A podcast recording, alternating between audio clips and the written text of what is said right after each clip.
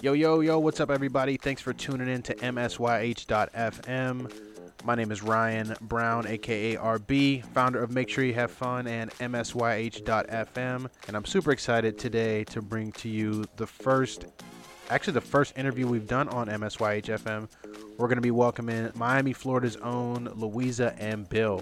Louisa and Bill are a production duo a DJ duo based in Miami, Florida. They will be our headlining guests for this year's Cobra Rising Party New Year's Eve celebration presented by Make Sure You Have Fun and Creatives Drink in Pittsburgh, Pennsylvania. Special thanks to the House of Suntory and Red Bull for helping us put this all together. But we wanted to put this interview together to educate those who will be coming and those listening around the world on a little bit more about uh, Louisa and Bill. We're going to be talking about how they came into producing music together, where they both grew up. We're going to talk about some musical influences. We're going to talk about life as a DJ duo, um, their production style. We're going to be talking about Miami, Miami nightlife.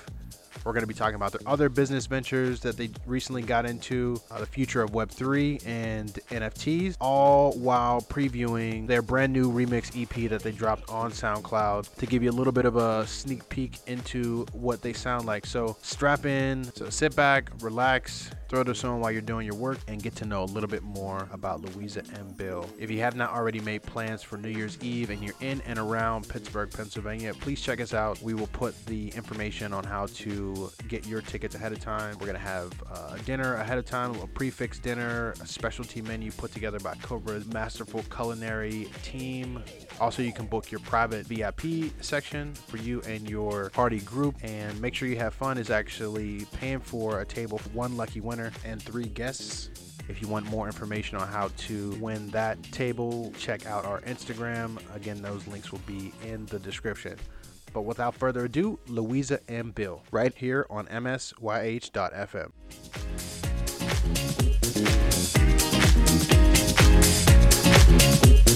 You Whoa.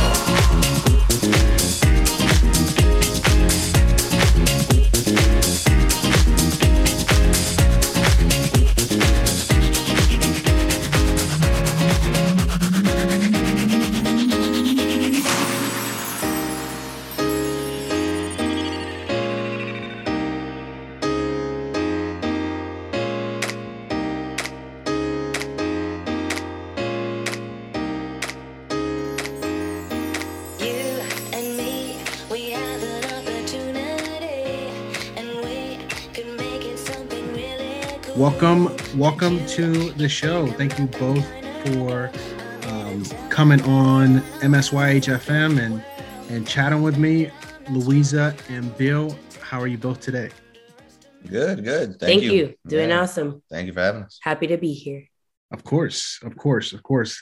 We're super excited for the show to have you back in Pittsburgh.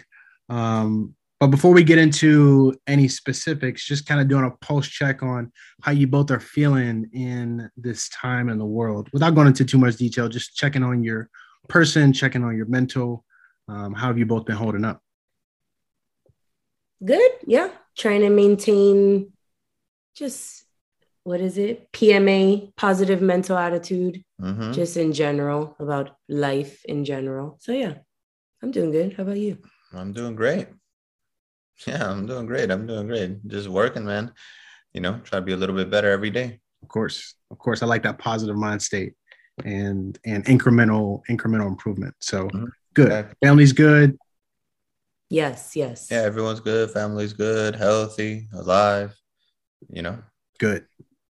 Good. Reasons to be thankful. Reasons to be thankful. Exactly. Speaking of families, where are both of your families from? Like you both um, are in Miami now. Are you both from Miami proper? Your family's from Miami? If you can give me a little bit of background and our listeners' background, where where your family's from? Where you both from?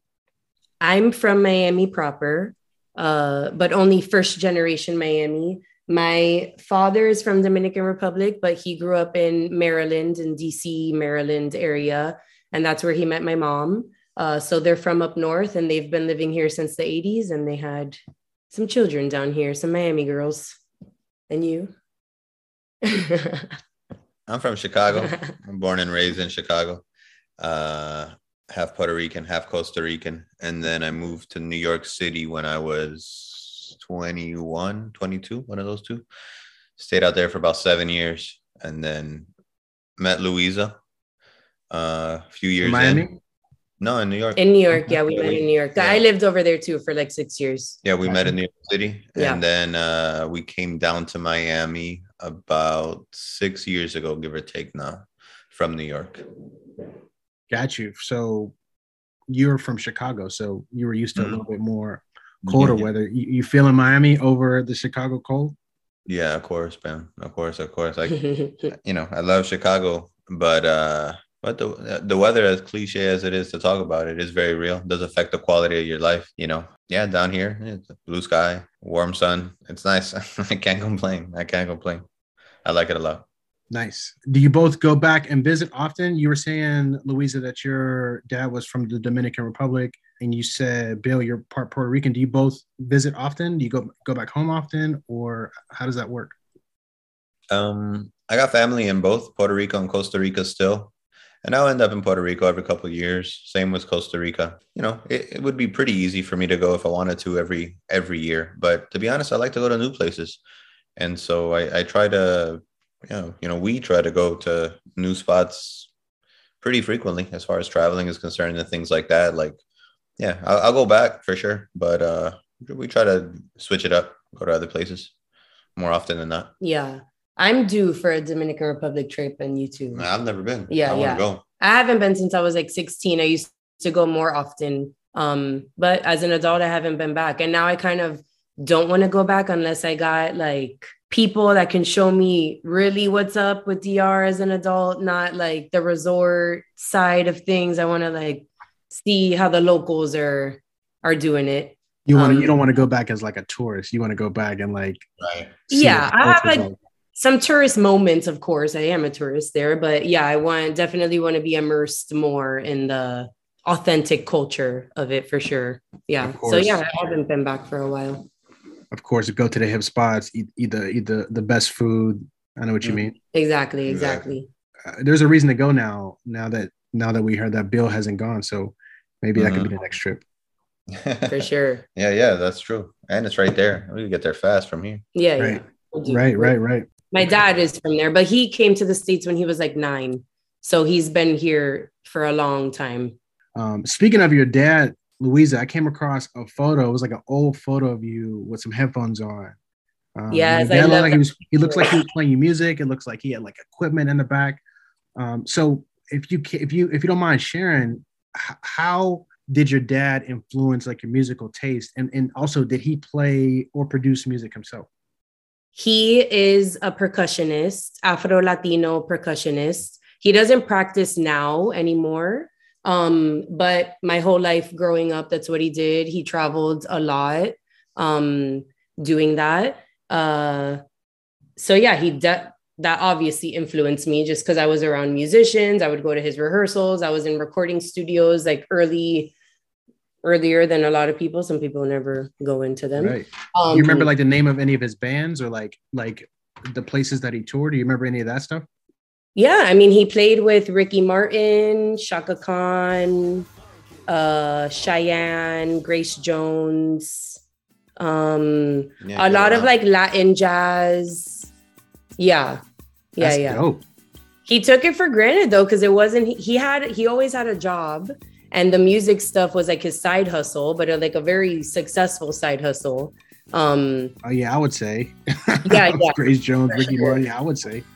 Yeah, I know. I, when he was he we met Ricky Martin when he worked with him, and it was when Ricky was at his like prime and shit. That was like living, the like biggest- living La Vida Loca, Ricky. Yes, yes. he did the. There's like a a song Ricky Martin had called Maria that they did like for the the World Cup. I think at the time it's like very tribal percussive uh sounds. He was in that one too. Yeah, that was super cool. Um and I mean the way he influenced me, A was just like I was around it. And then he never listened to he's a musician, so he always listened to like just music with no words or you know he would like oh you hear that? That's percussion. You know like the little sounds in the background. That's how that's kind of how he he didn't like actively try to like put us on to his passion but obviously it was around. So me and my younger sister and older sister we took a liking to music. My younger sister's a dancer so the rhythm runs through the veins for sure. For sure the rhythm and the music and the art um, that's super cool to to hear that your dad was touring and, and working with such you know famous artists. You know what i mean? You you, you definitely uh, in a house with a musician i can see how that can easily influence you especially if you're listening like you said to a lot of instrumental stuff. Um, i can see myself doing the same with ruby when she's older like hey you hear that? You hear that that instrument in the Mhm. back there? So that's cool. That's cool. Uh, bill and yourself uh, uh, any like musical history, like specifically in your parents or, or that you were around when you were younger that that really introduced you to music? Um, do you know any? Does anyone you know anyone play music or Yeah. is anyone like a big collector of music? No, not necessarily. Uh, my mom's pretty musical, at least much more than my father was. You know, she she's a music fan still to this day. Uh, dancer, just likes me. You know, she, she enjoys music. She likes music. She knows about her her Puerto Rican music artists, old and new. Um, but Like who are some I- classic who are some classic Puerto Rican artists that people should know about? For people who are not really, you know, anyone listening now that is like, "I- I don't know any classic Puerto Rican music. Who would you who would you put them on?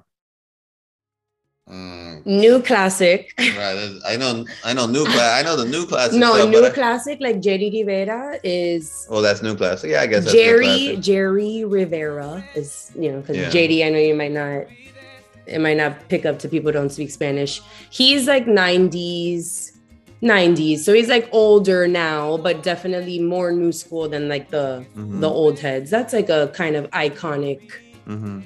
that's one. Marc Anthony of course. Yeah, Marc Anthony. is Okay, I've heard of Marc Anthony. Okay. Yeah, So she she would uh put you on to some classic classic here's- music. No, uh, what I was gonna say is that although she she's a music fan, but I didn't care much about Latin music growing up. Uh, You know, I grew up eating cereal, watching cartoons, uh, you know, skateboarding. Like I was all about my American child, late '80s, early '90s upbringing. Um, Spanish music was like a, this foreign thing that, like, I don't know, wasn't that cool compared to like what was on MTV and stuff like that, especially back then, you know, different now, but it, I didn't feel negative about it in any real way. It just, I don't know. I was kind of like, okay, so there's a, my mom's always playing Spanish music, but this is what like, this is what's on MTV, like, you know, Michael Jackson or rap videos or like all that stuff. So that's what I, I got into music really, you know, she, she was an influence in hindsight, but I got into music because I got into skateboarding early. And so I started watch, like watching skate videos when I was 11 and 10 11 12 and they always had good soundtracks uh, I do remember that. I do remember like old skating videos having dope music. Mhm. w- which which tapes did you watch? Like was was was Thrasher out back then when you were younger? Or what? thrasher was definitely a thing i would i would hang out by the magazines reading thrasher while my mom would go shopping or like you know grocery shopping i'd go over to the magazine and just read thrasher uh toy machine videos um chocolate uh who else i'm thinking about? I'm trying to think who else off top What are those like cruise or? Uh brands Mm. yeah. Which probably not around anymore but back then they were a thing. Toy machine may or may not uh be. Chocolate definitely isn't. Um Okay. yeah all Okay. these skate, skate videos. I remember that the first time i think i heard ll cool j was on a skate was a skate video. I still re- i can't remember the name of the skater right now. I can like picture him in my head. Um he was a really popular like african american skater back then. And it was they would always take these skits. Not all not all skate videos did this but this and i could find it if i was like to search enough for it. Off the top of it i can't remember. But i remember it's like a mini version of him. It's like honey i shrunk the kids skateboard edition. And he gets he's like a shrunk a little skateboarder right? Like like the size of your of your pinky or something. And he's skating down like like uh not the sidewalk but kind of where the uh the sewer would be right next to it on the curb. uh, kind of like on the curb. Yeah, he's like skating by the curb, and he's like going up the curve, the curb, and like grinding it. Then he has to like avoid some trash and does a kickflip over some trash, and like there's a rat that comes out that he has to run from, and and it had like a really cool soundtrack. I don't know. I I just fell in love with like early skate videos because I was skateboarding like for a few years. No, that And- sounds cool. Was it like? Are you saying they, did they have like a video effect where it was like a a little skateboarder on like a big like, but they were like Honey I Shrunk the Kid size where everything Yeah. was huge. yeah, yeah, yeah. Everything was big, and he, you know, and it Mm. was like early '90s graphics. So now probably doesn't look that great, but at the time it was kind of cool, and I don't know, it was fun. And I was like I said, I was like 10 or 11, so for me that was, I was like, this is awesome. Oh, that's And- probably amazing. Yeah, that's Cool. probably amazing back in the day, and it would even be amazing now if someone like randomly did a like a '90s retro looking video that looked like that. They'll still be cool. Yeah, yeah, and it was just something about the energy, the culture. There's, it introduced me to like uh like counterculture and like alternative culture, and just something outside of mainstream because we're talking like we got to be talking like maybe 1994 and skateboarding specifically skateboarding you know wasn't what it is now Oh, which totally. is you Yeah, know you didn't have like a million dollar Nike sponsorships and, and and X Games or or or or uh, what's what's just the recent real huge thing that happened? Uh, the, the, Olympics. the Olympics. Yeah I, Oh there yeah, wasn't they did even to Olympics, right? when I got into it. Like the X Games didn't even exist yet. That, I remember when the first one happened and that was like the thing you know 'cause it was like oh my god skateboarding on TV regular TV you know like you go watch it on TV that was yeah it was still like an underground thing Right And now, so streetwear's everywhere, skateboarding's everywhere. you know. everything's everywhere Right. Right, right. Yeah. Thanks for But thanks for that- being on that.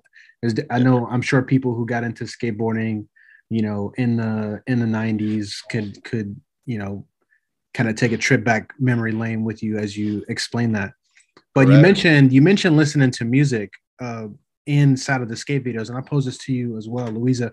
Like, what were some what were some either artists or some music that really made you fall in love with music? Like, if you can remember some of your early early music, just things that you personally discovered that personally made you fall in love with music. Can you remember what those tracks were, who those artists were? I remember, I mean, I remember when I was like five or something, my favorite song was Bryan Adams. Uh, uh, not, I'm thinking of the meatloaf one. I could touch you like, no, no, no. Um, fuck. Oh, sorry. I don't know Uh, damn. Now I'm on the spot. I can't, I haven't thought about it in a long time. yeah How does it It go? a Like, if you can, sing- song. can you? Yeah. can- is it like a melody, or you know the lyrics or words? No, now what's playing in my head is the meatloaf one that's like, I would do anything for love. It wasn't that one, but it was around that time.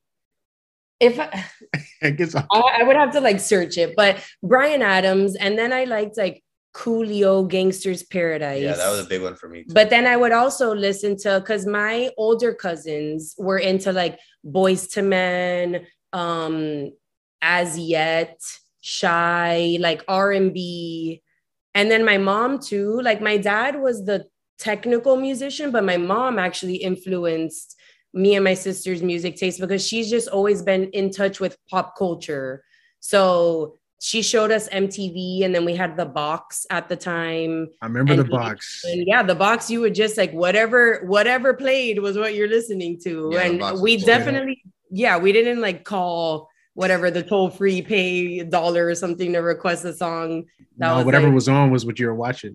Exactly. And the box was interesting. I don't know if it was a regional thing, but in Miami, it literally would be like Prodigy and then Marc Anthony. Like it would be, yeah, just really wide range of genres. So I would say, like, not the box exactly, but that kind of like polar opposites of different sounds was definitely an influence for sure for Gotcha. me. Yeah. And it sounds like what caught your ear was some big songs. You know what I mean? Like, like that Coolio Jam, super huge. Um, and I know, I know you weren't talking about the Meatloaf song, but uh, still big, big, big artists, big records.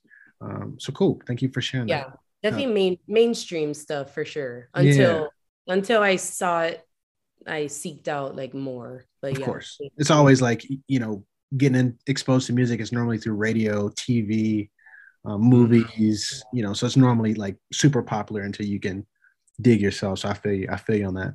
Uh, Mhm. Bill, what would you say? What would you say some some early artists were that really made you fall in love with music? Um, I don't know if it was L LL Cool J, like you mentioned, or some other folks. N- n- that was just you know I, I got into like uh more mainstream hip hop is kind of what I gravitated towards even though at the time the skate the skate videos had a lot of like punk music. But that didn't speak to me quite the same way. Uh I got into hip hop and whatever hip hop was on TV man I mean we're talking we got to be talking like uh 97 98 which would be like Diddy, did a lot yeah definitely Bad Boy. I loved Bad Boy. Oh my a lot god. of a lot of bad boy um you know and then and then like master p and them was also coming up and so there was a lot of like southern stuff that was coming up that was like kind of weird but i was intrigued by it because i was used to like that east coast sound uh, i remember the Bulworth soundtrack which i don't even know if i i don't even think i ever saw the movie but it had that ghetto superstar song with oh, Mya I love which i used to love uh, Big Pun, uh, Beatnuts. But my sister, my older sister, started dating a kid when she was like, you know, she had to be like only 17. They started dating in high school. And he was a hip hop kid. And he put me on to like, he's like, oh, you like hip hop, you know, and I had to be maybe like 13, 12 or 13. You like hip hop? Uh, check this out. And he started giving me uh, CDs, maybe even tapes too at that point, of like Tribe Called Quest, Gang Starr, uh, Nas, Illmatic, uh, which none of that stuff was pop music in 1997, 1998. The radio playing none of that. That was already like, it, it's like, why would the ra- why, why would the radio right now be playing songs from five years ago? Eh, It, may- it might, but it's going to play a lot of the new stuff all the time. It, it would be the equivalent of that. It wasn't even totally like golden era stuff yet. We were still in the 90s. But, you know, I, I heard that stuff and I was like, yo, this is awesome. And it sounded different than all the new stuff that was on the radio. And so that shifted my perspective too, and like introduced a whole nother layer of like, like, yeah, just another level of hip hop. Oh, there's there's once again, there it's not just what's on TV or radio. That's like there's good stuff outside of that. Um, and I I I stuck to that. Like that Yeah, so that, that was kind of like the beginning of you realizing, okay, there's another there's another layer to this onion of music that isn't necessarily on the radio, and I can go discover it in these in these albums. yeah i i i was for i mean you know you you you dig you can still dig in 2022 but i'm talking back then you really had to go dig at like you know dig within the cd racks or like once i got my first sampler going to the record store and digging for stuff so like understanding that there was an entire universe of music that just that wasn't just because it wasn't popular didn't it, had didn't correlate to its quality in any capacity some of the best music isn't necessarily well known or popular sometimes. You know, sometimes they, it does correlate. Frequently it does. Many times it doesn't. And and then you understand that like this stuff is purely subjective and you know, you can love a song, I can hate that song and we're both right.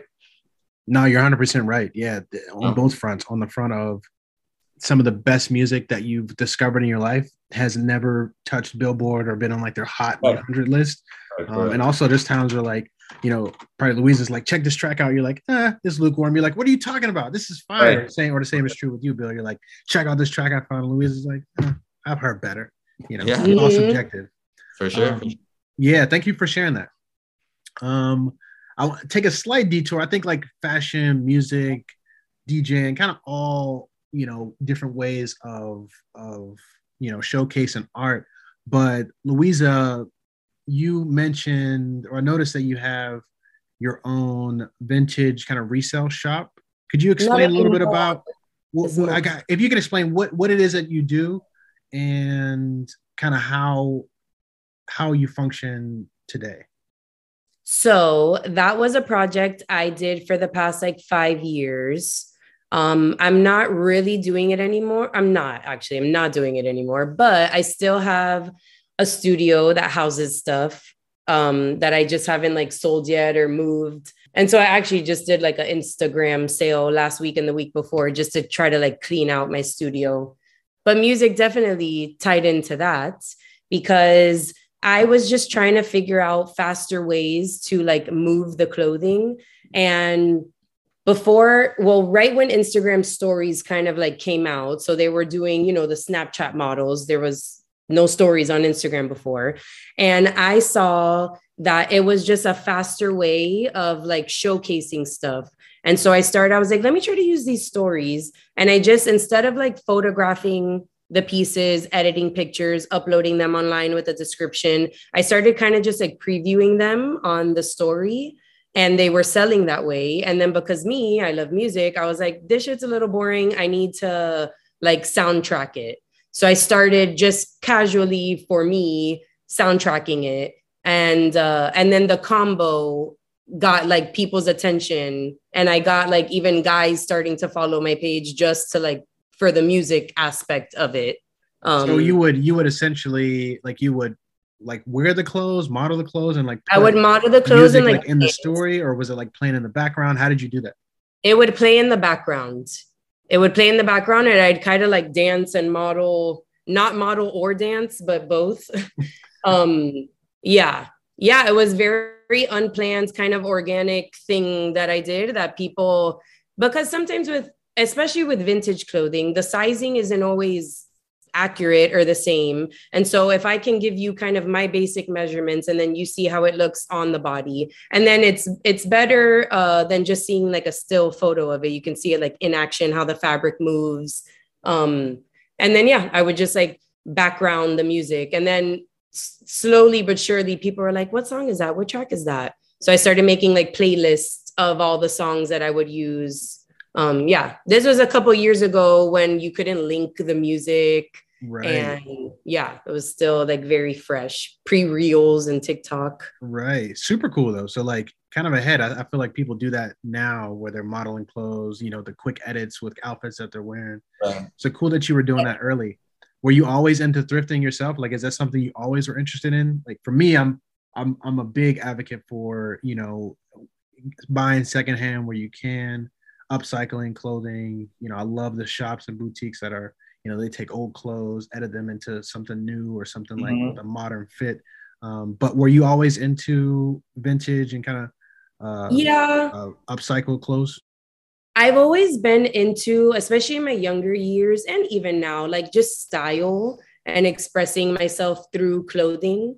Um, I don't know, my mom like trained us to kind of like go to the sale rack or she introduces to thrift stores like really early. Um, so now I kind of find it hard to shop when there's like a lot of options and a lot of sizes. It doesn't like inspire me the same. I love like the dig and the find. Um, and then I got into like, I started learning about like high fashion and like fashion, fashion, you know, with a capital F. And I, I moved to New York. I was like really like just like trying to immerse myself in it. I went to school for it. I moved to New York and I started immediately working for a wardrobe stylist that um she styled like musicians, um yeah, like uh Usher, we did Patti LaBelle, Jamie Foxx, she did like yeah, just music artists. And so all of a sudden I was around like luxury clothing and it actually didn't feel the same like it does feel different but what i thought was going to happen it was kind of like meeting a famous person you know? I was like oh my god these giuseppe's in real life or louis vuitton.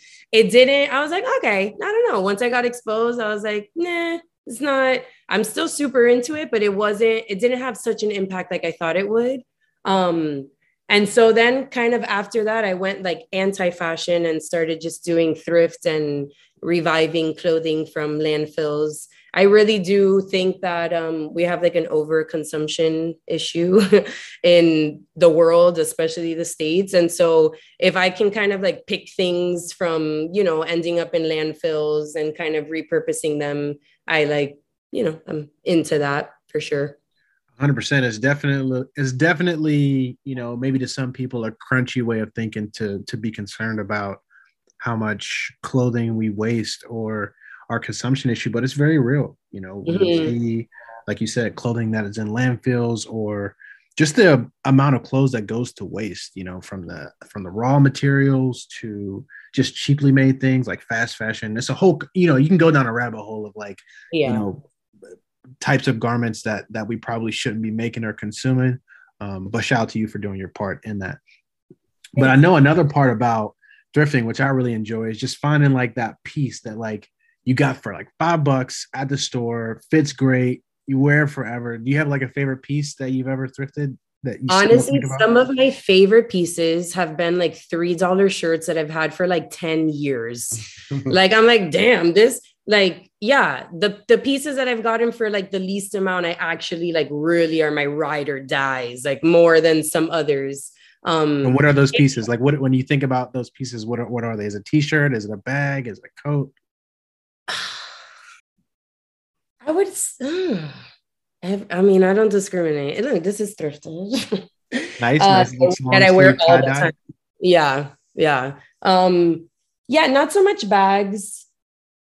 A good pair of pants, good like button downs. I have like thick corduroy button downs, dresses, like fab dress. Yeah, kind of everything, everything, honestly. And the it adds to my love when I'm like, I really got this. Like my whole outfit is $10 right now, and I look expensive. I love it. I love that. You're like someone someone got rid of it. You're like, you know what? I'll pick that up and look fancy myself. Absolutely.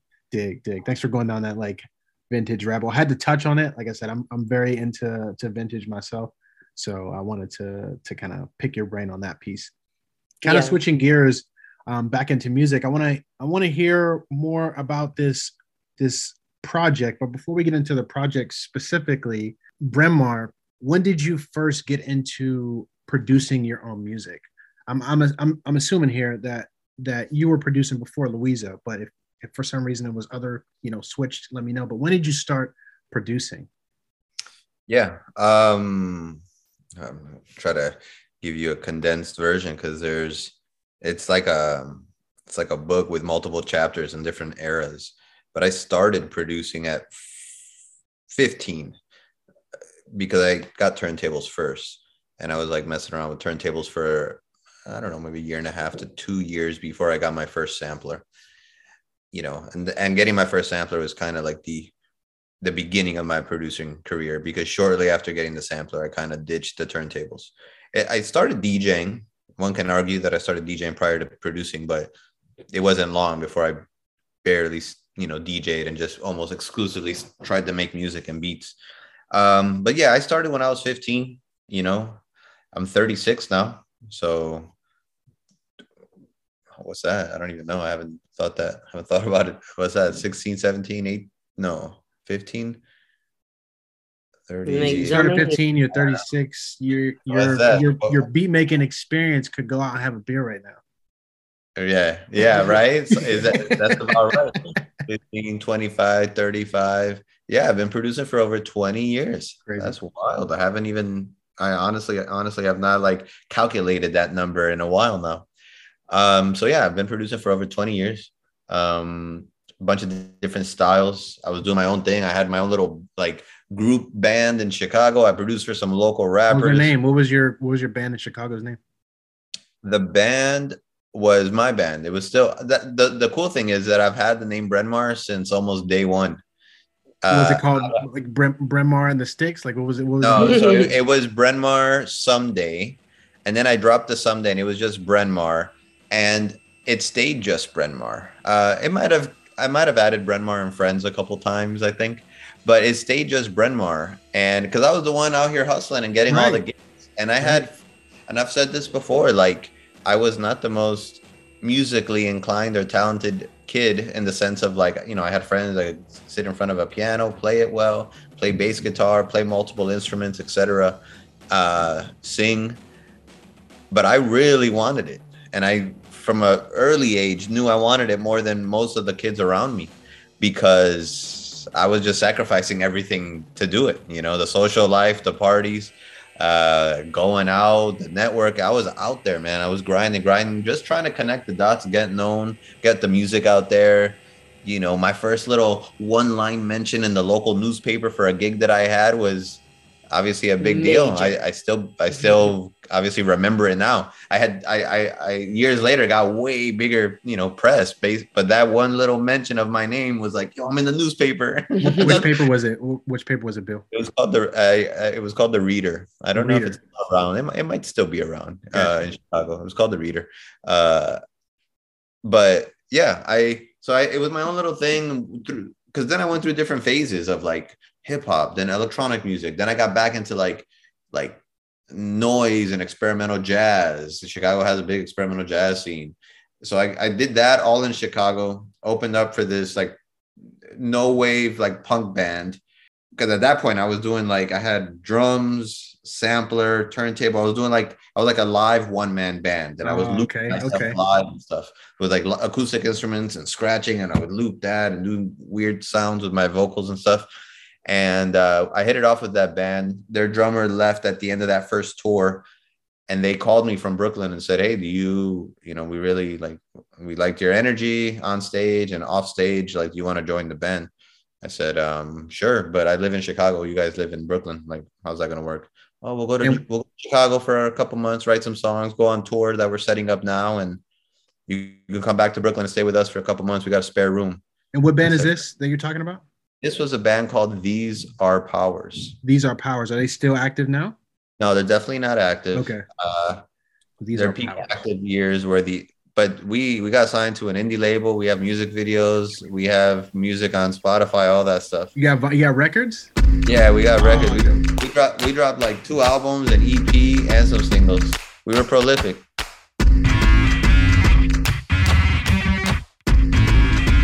all three of us dedicated to it. But everybody else was older. I was like 20 21 everybody else was you know the oldest guy was like 33 and then the girl was like maybe 28 29 so i was young. I came in with like a new young guy energy and i i, I was fucking with the samples and the drums and stuff which they weren't they were more like uh, uh singing and and bass process bass guitar.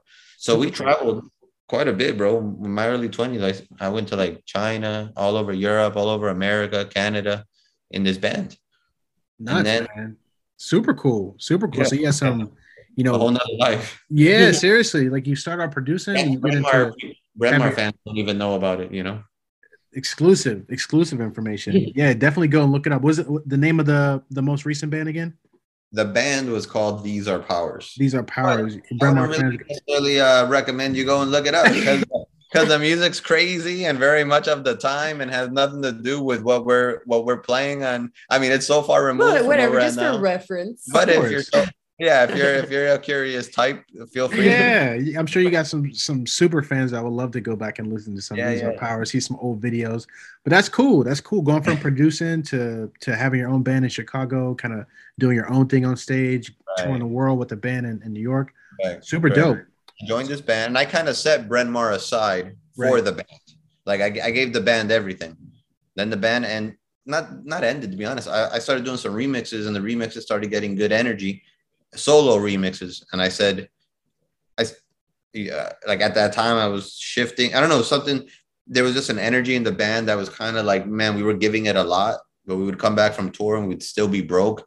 And it's in the beginning, there's this like, oh my God, we're gonna conquer the world. Three years later, you're kind of like, I'm happy if I could just conquer rent this month. You know, like I don't know if I could keep dedicating this much time to a band that's not making me any money or doing anything. We were we were traveling and touring, but all the money was just being right back going back into the van into equipment that was breaking. Like, you know, I long story short, I ended. I didn't end the band. I left the band and started pursuing like digital product, like dance music production, hip hop production, and DJing again. And that's kind of like the real.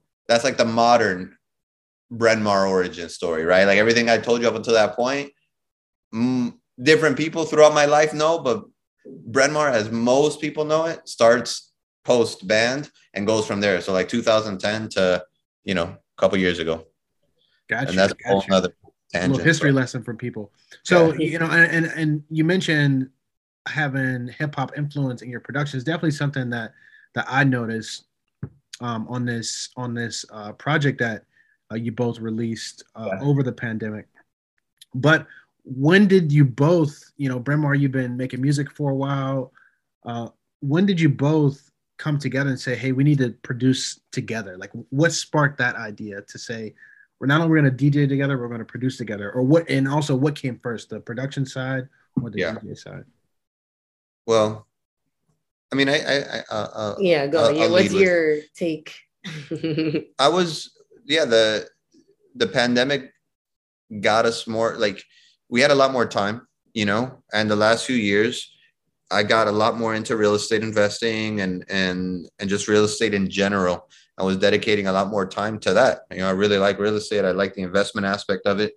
And the pandemic gave every everybody and gave us definitely at least more time and so I was in the studio just for fun, working on songs. She was working on her vintage stuff in her studio, you know, pretty much next door, literally next door. No, in- literally. in, the same Share a wall in the same uh uh like building. yeah building here in Miami. And uh, you know, Louise has always had really good taste. And but my music was kind of my thing. And you know, she I would ask her her opinion and, and she would give it to me, but she respected that it was kind of my thing and had been my thing, quote unquote, for years, even before meeting, you know.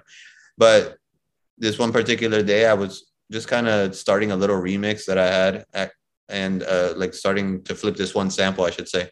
And she came in and started offering some ideas or suggestions and we were just kind of vibing off of it. And at the end of it like we kind of ended up with this song that was really cool and very much a product of both of our ideas.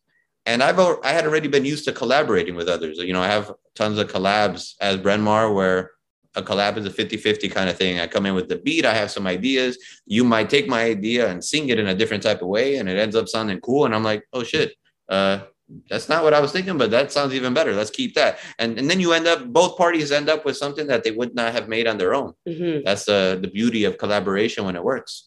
And that's exactly what that ended up being. And since it we really liked the song, we were like, let's Should we do this again? bas- basically we're like, let's make another one. And we made another one. And we made another one, we made another one. And then yeah, that the production came before the DJing, which was a natural extension of that, you know. Um and then like i mentioned because i was kind of putting music out there on my like platform it wasn't it wasn't like out of nowhere that i kind of got uh i got it in the mix and so i think did i when did i what? the djing thing I don't know. We must have talked about it. I, I really can't remember even where it started, but Well, you you know. know, because I I love music, I was like, I want to be able to not just by way of playlist, but I would like to like understand and know the equipment and like communicate that to people. So I started, I had him kind of like show me the ropes of like a CDJ. yeah, you must have just said like I, I want to DJ, and I said, all right, here, this is how you DJ, and I just kind of started showing her what does what, because the truth is the technical aspect of DJing anybody could learn. Anybody can sit down and learn how to DJ. You know, some will learn in a matter of a few weeks, others might take a couple months, but anyone can learn how to DJ. Learning what to DJ, right? Or or or coming through with like the right sauce. That's a little bit more you got to sort of have that and or develop that on your own. You know, I I can't give her her sauce or I can't give you your sauce. I can show you what this button does on this thing and this is when you should press it. This is when you shouldn't press it. I'll give you some rules. You can decide to break them if you want, when and if. But as far as what you're gonna play and how you play it, that's that's what kind of makes a DJ, I think, unique at the end of the day, you know, because we all have access, most of us anyway, have access to the same songs. Not all DJs play them in the same order or at the same time, you know, right time of night, can read the crowd in the same way, etc. Right. So these things separate certain DJs from others. And uh yeah, she has good taste. And so that Thank that you. just permeate that you can just all right, you can just transfer that taste over to this different medium. It's Well, thing. it's like my taste and then his experience and expertise. It's a good, yeah, it's it's a, a good fit. well, and it's a it's a good combo because it, it informs my taste as well, and vice you versa. You can't beat that. You can't beat that. Whenever you have a partner that's also way into music, way into digging, like my partner Sarah, some of the best musical taste that I've ever come across. So it's just like, you know, Yeah. he's putting you on music that you haven't heard. He's putting you on music. Right. You know, it's definitely makes for a good relationship. And I want Yeah. to talk more about the learning curve, specifically about DJ and Louisa, and your your process with that.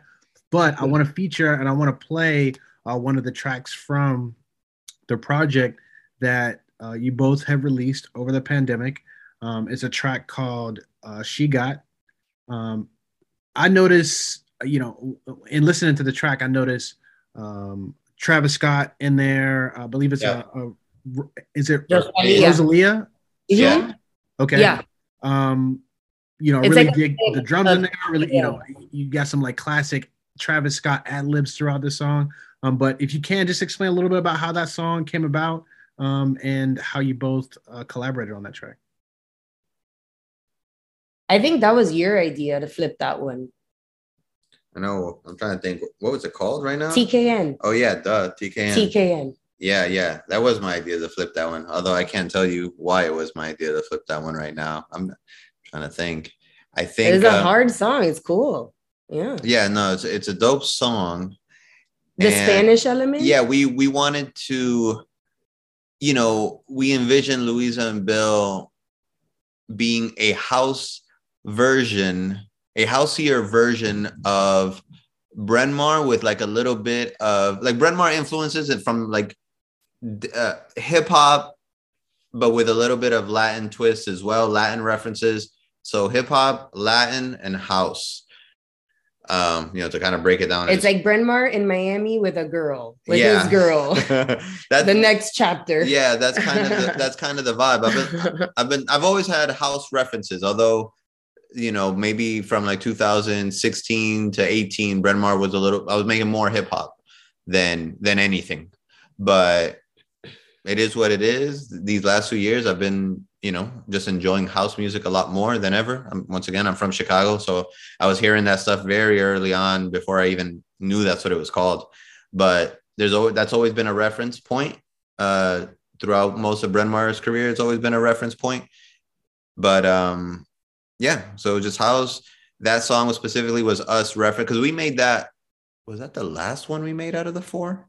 no. Oh no, this the, the- the third. It was yeah, the third. the third. At that point, we had already made like kind of a, a an R and B one, uh, hip hop referencing one. We wanted something that had a Latin influence, and but still hip hop. yeah, and still hip hop exactly. And and that song just came had come out around that time and just sort of fit the mold, and yeah, we flipped it. Nice. Yeah, love that track. You wanna you wanna go ahead and introduce that track for our listeners? Yeah, this is Bill from Louisa and Bill, and you're listening to She Got on MSYH.FM. MSYH FM.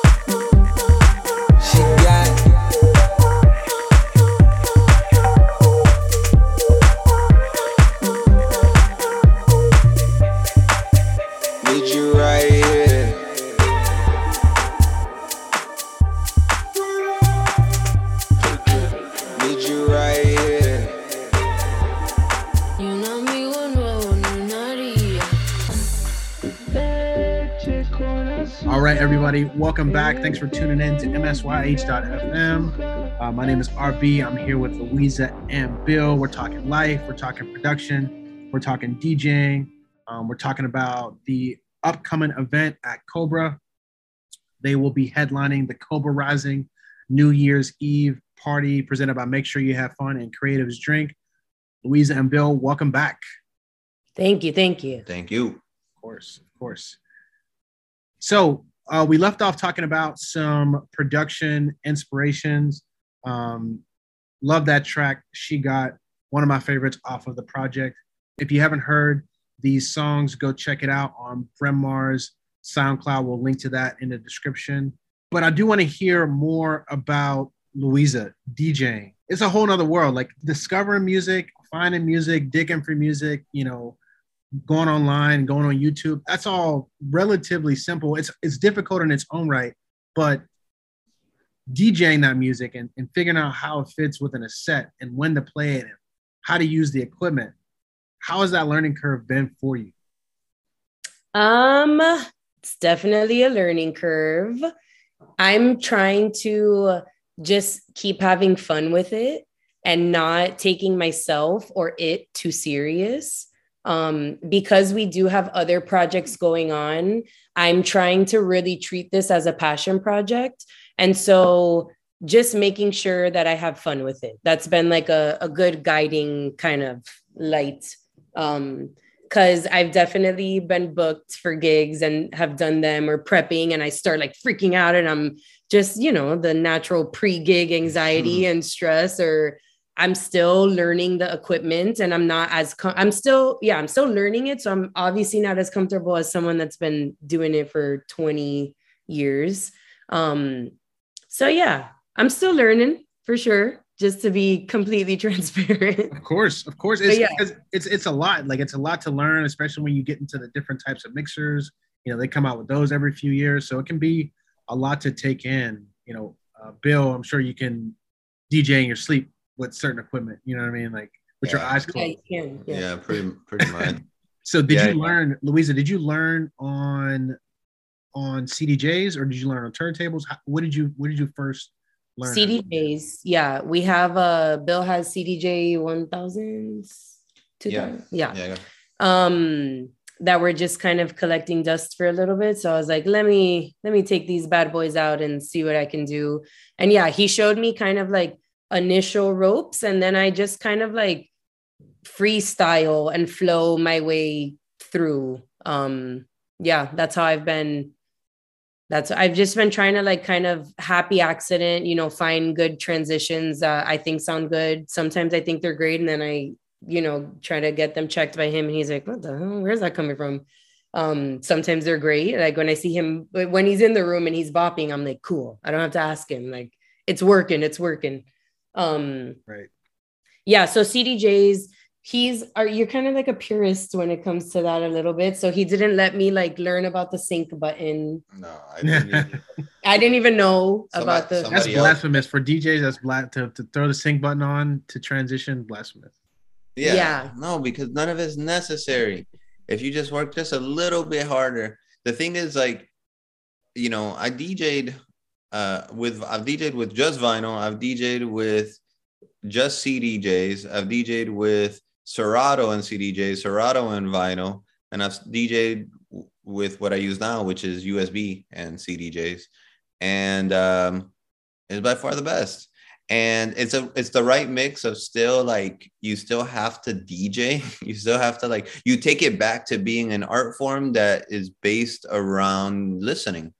Um it's not visual. DJ was never overly visual. There's there's always been visual elements but uh you know even even going back to like just uh turntables and records and looking at the record and making like there has been visual elements since day one but it's all said and told like a, a an audio you know art audio experience like and and and cdjs now in 2022 2021 are computers. These things are computers you know? The tesla is not an automobile in the traditional sense. That thing's a computer with wheels. Cdj is the same thing.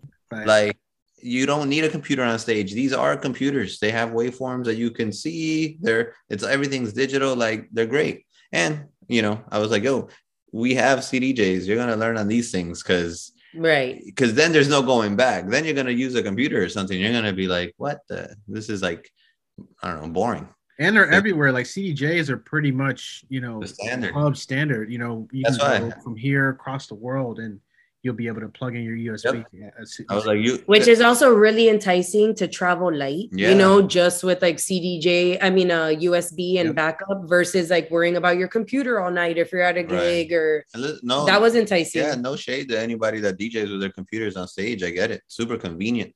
Um, but you know, and I've had this conversation with multiple DJ friends here in Miami. Man, if you just take a little bit of time, annoying to have to set up the tracks again for sure, but you're gonna love your life when you just show up to the gig with your USB stick and you're good to go. No computer. i think it also don't gotta worry depends on what type of set you're playing Yeah, right? but I was playing top 40 fast sets on USB. You know, I made it work. right. I was doing fast sets, like fast top 40 style. I've done those. what do you mean fat like quick quick like quick, quick mix Yeah, quick mix, Miami style at live here in Miami. Like I've done those. I never used a computer when I played live. You know, I just prepped accordingly. So it, take, it does take a little bit more prep, prep yeah because you can't just be searching for songs as quickly as on Serato or something. But listen, they all they both work. Um, neither of them will make you a good DJ. you know what I mean? Uh, but I I I purist in the sense that like with the CDJs, you tend to use your ears a little bit more. You're not so focused on looking at a screen, and it makes for a more enjoyable experience and better pictures too. When you're people take pictures of you DJing, you ain't looking like you're checking your email or something. I've definitely heard I've definitely heard DJs talk like, you know, like why are you hiding behind your laptop or you know, you hiding from Right. the crowd type of stuff. Um, and yeah, no shade to people. I still DJ with a laptop at times myself, but uh, to Yeah. your point, as far as CDJs, like you do have a better, you just can see the crowd. There's no obstruction between you and the Right. And, You know, and- photos are better. So I agree. DJs are a little pricey. I get it. So like, Definitely are pricey. You know, getting If you're just starting off, you're not spending two, three grand on buying some CDJs. You're gonna get a controller for a couple hundred bucks in your laptop, and that's super chill. I did that for years. That's what I'm saying. No shade at all, but it, it is it's fun. It's a really fun experience to DJ on USBs, and I encourage anybody who has the opportunity to try and do it. You know, Of course, of course, of course. It's speaking of software and and hardware. What what do you use for production? Like when you're making your your edits and your music, what are your software uses that you use to make your uh, edits and remixes and original music? Um, and also, do you have any special hardware that you're using? You know, I know people use like Maschine, or some people use uh, Ableton Push. Um, what what are some of those hardware pieces, if any, that you also use? uh, I do have Maschine, um, and I have used it. Don't do it for edits very much. uh, You know, for original productions, I got Maschine. Um, but I would say that you know everything is pretty much in the box, man. I mean, my main main thing is Ableton, and I've been using Ableton since uh, Ableton three, and I think we're on what eleven now or ten. I believe it's, I, I believe it's 11. 11 right? yeah i just got it. Uh yeah yeah yeah 11 it's 11 but i've been using it since since three. It was the first time i ever used it. And um yeah i don't have too much experience with it's either that or pro tools you know and ableton has been my go-to uh for years you know it was the first one i could use that was light enough on my laptop when i moved to new york in my early 20s and i was using that thing for my samples for everything still using it was oh, was on it yesterday making some edits um, so Ableton is definitely like, you know, go-to. my go-to for sure. Ableton's it. Yeah, Ableton's Any, it. any special like plugins or yeah, I know you can get crazy when it comes to yeah, yeah. I got any special plugins or anything else for like our, our, our producer and beat nerds out there that they can they can go and tap into. yeah. I, I would recommend. You know, I really love all the Sound Toys. Uh, Sound Toys is the brand. They have a bunch of different plugins they make. I love their stuff. It's not that expensive, and you could do it's. It's a good mix of like. uh It strikes a balance between like good audio quality, but also like fun. You know, you could have fun with it. It's not just about the. It's not just like a, another like analog compressor. Like you could make stuff sound cool. Uh, so Sound Toys is like a really really cool one. Uh, that brand and and what they do. Um, you know that I got a bunch of other stuff too, man. But that would be the one that I would like stand behind. I think anybody that doesn't have it that would get it would be like, damn, this is this is dope. Like, thanks for the you know recommendation. Like, this is fire. Okay. Good. Yeah. Good. Yeah, it's cool. I mean, those those little tidbits, you know, one or two things go a long way for some folks, especially anyone listening who's looking to get into production or doesn't even have Ableton, you know, that can start them off on, on the right track. Louisa, have you have you dove into the like? Are you are you right now kind of behind the shoulder, like saying, "Hey, this needs to go here" type thing? Are you getting to learn a software yourself? Like, where are you at in that uh, aspect of of Louisa and Bill? We're very much in work smarter, not harder. so, um, yes, I'm definitely behind the shoulder. I'm behind the shoulder. He, I mean, he just does it way faster, more efficient. My learning curve is huge. Like the gap from where I would need to be and where I am now is really huge. Yeah, it's huge. In order for us to just like get it done, it's best that he kind of keeps. No, well, and the, the, the learning curve for DJing, although definitely there, is much faster than production. especially now and with digital DJing is way faster than production, which is also faster than it was, let's say, 10 years ago.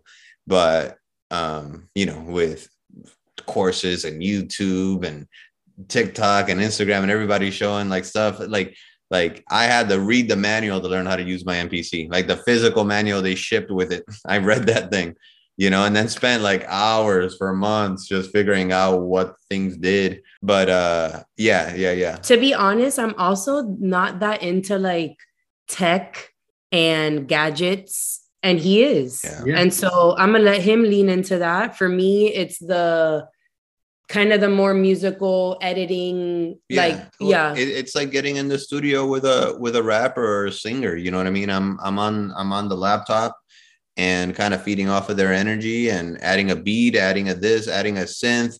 You know, adding a certain sound. I might play something on a synth, and she's like, uh, "I don't know about that sound. It sounds a little corny or something." And I'd be like, "All right, well, let's try another one. Do, do, do, do, do, switch it up. Oh, that sounds kind of cool." And it, it's as simple as that, right? Like Oh, it, it sure. also it might be like oh yeah, yeah that is pretty cool boom two, two deci- decision made. yeah decision made now we move on to a baseline or the next thing versus like suffering through decision fatigue when you're by yourself and you're like damn i think this synth is cool you know i think uh hold on let me try another this one's kind of cool too Sometimes, Yeah. yeah, sometimes you know the answer, but you Right. just need like a sounding board to just like yeah, uh yeah correct yeah, give you confidence in your answer. So that's yeah, it's been like a yeah it, it, yeah this project has no, right it's not dependent on you.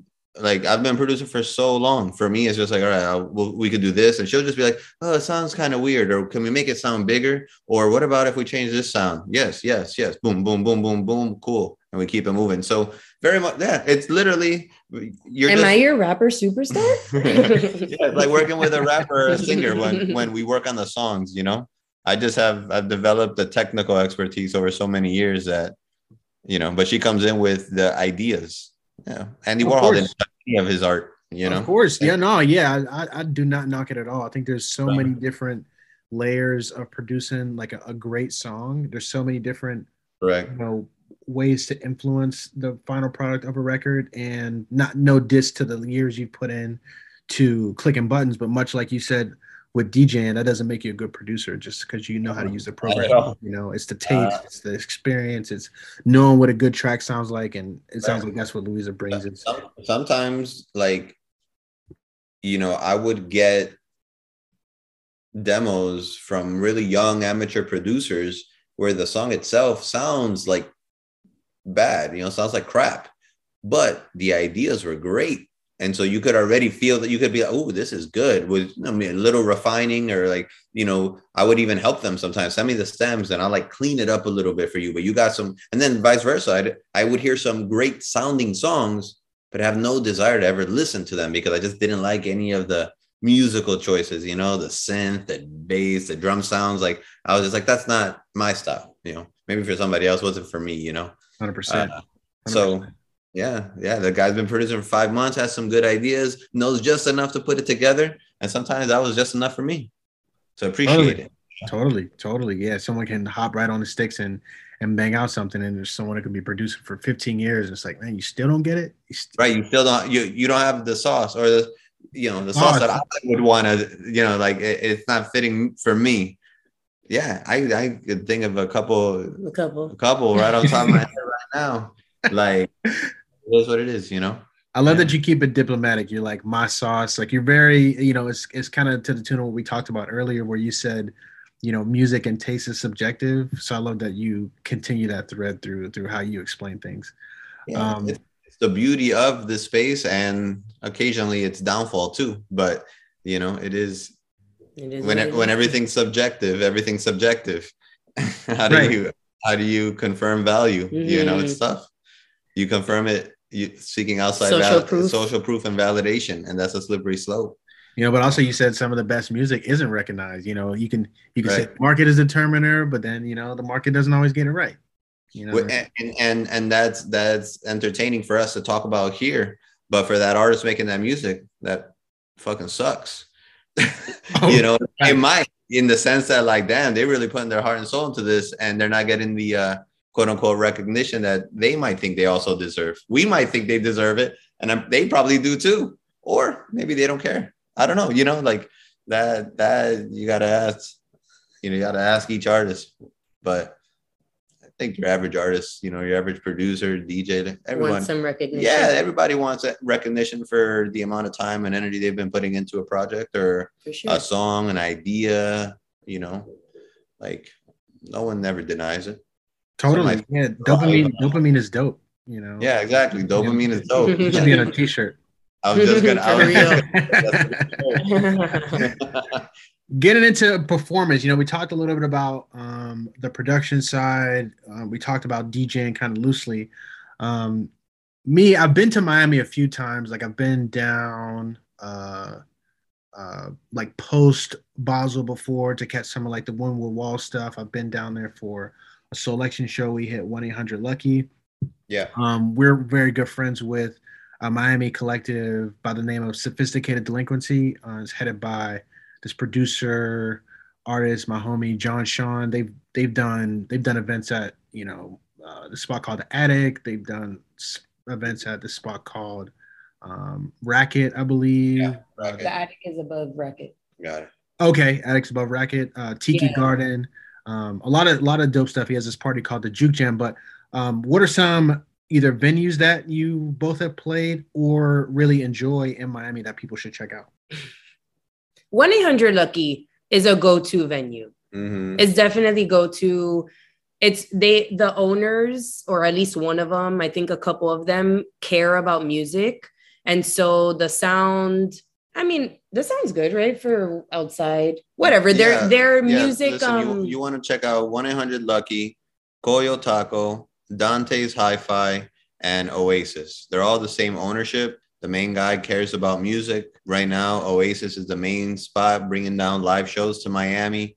Uh, on the Latin side and like the more kind of underground indie side, you know, from from Sech or Rauw Alejandro to Kaytranada, Rema, Wizkid, Rema, we saw We saw recently, you know, they're doing cool live performances. All those spots are in Wynwood. ATV Records Is another spot. is another cool. spot. It's but it's like um it's a little back room behind this bar restaurant called Melinda's. Yeah, It's been a the the actual place has been like a go-to venue in Miami for many years and it's changed names and their newest rendition is ATV Records and it's a lot of just dance music like house, techno and it's like low key. Oh, it's cool. You, you said you said it has a storefront in the front of this AT. You said ATV.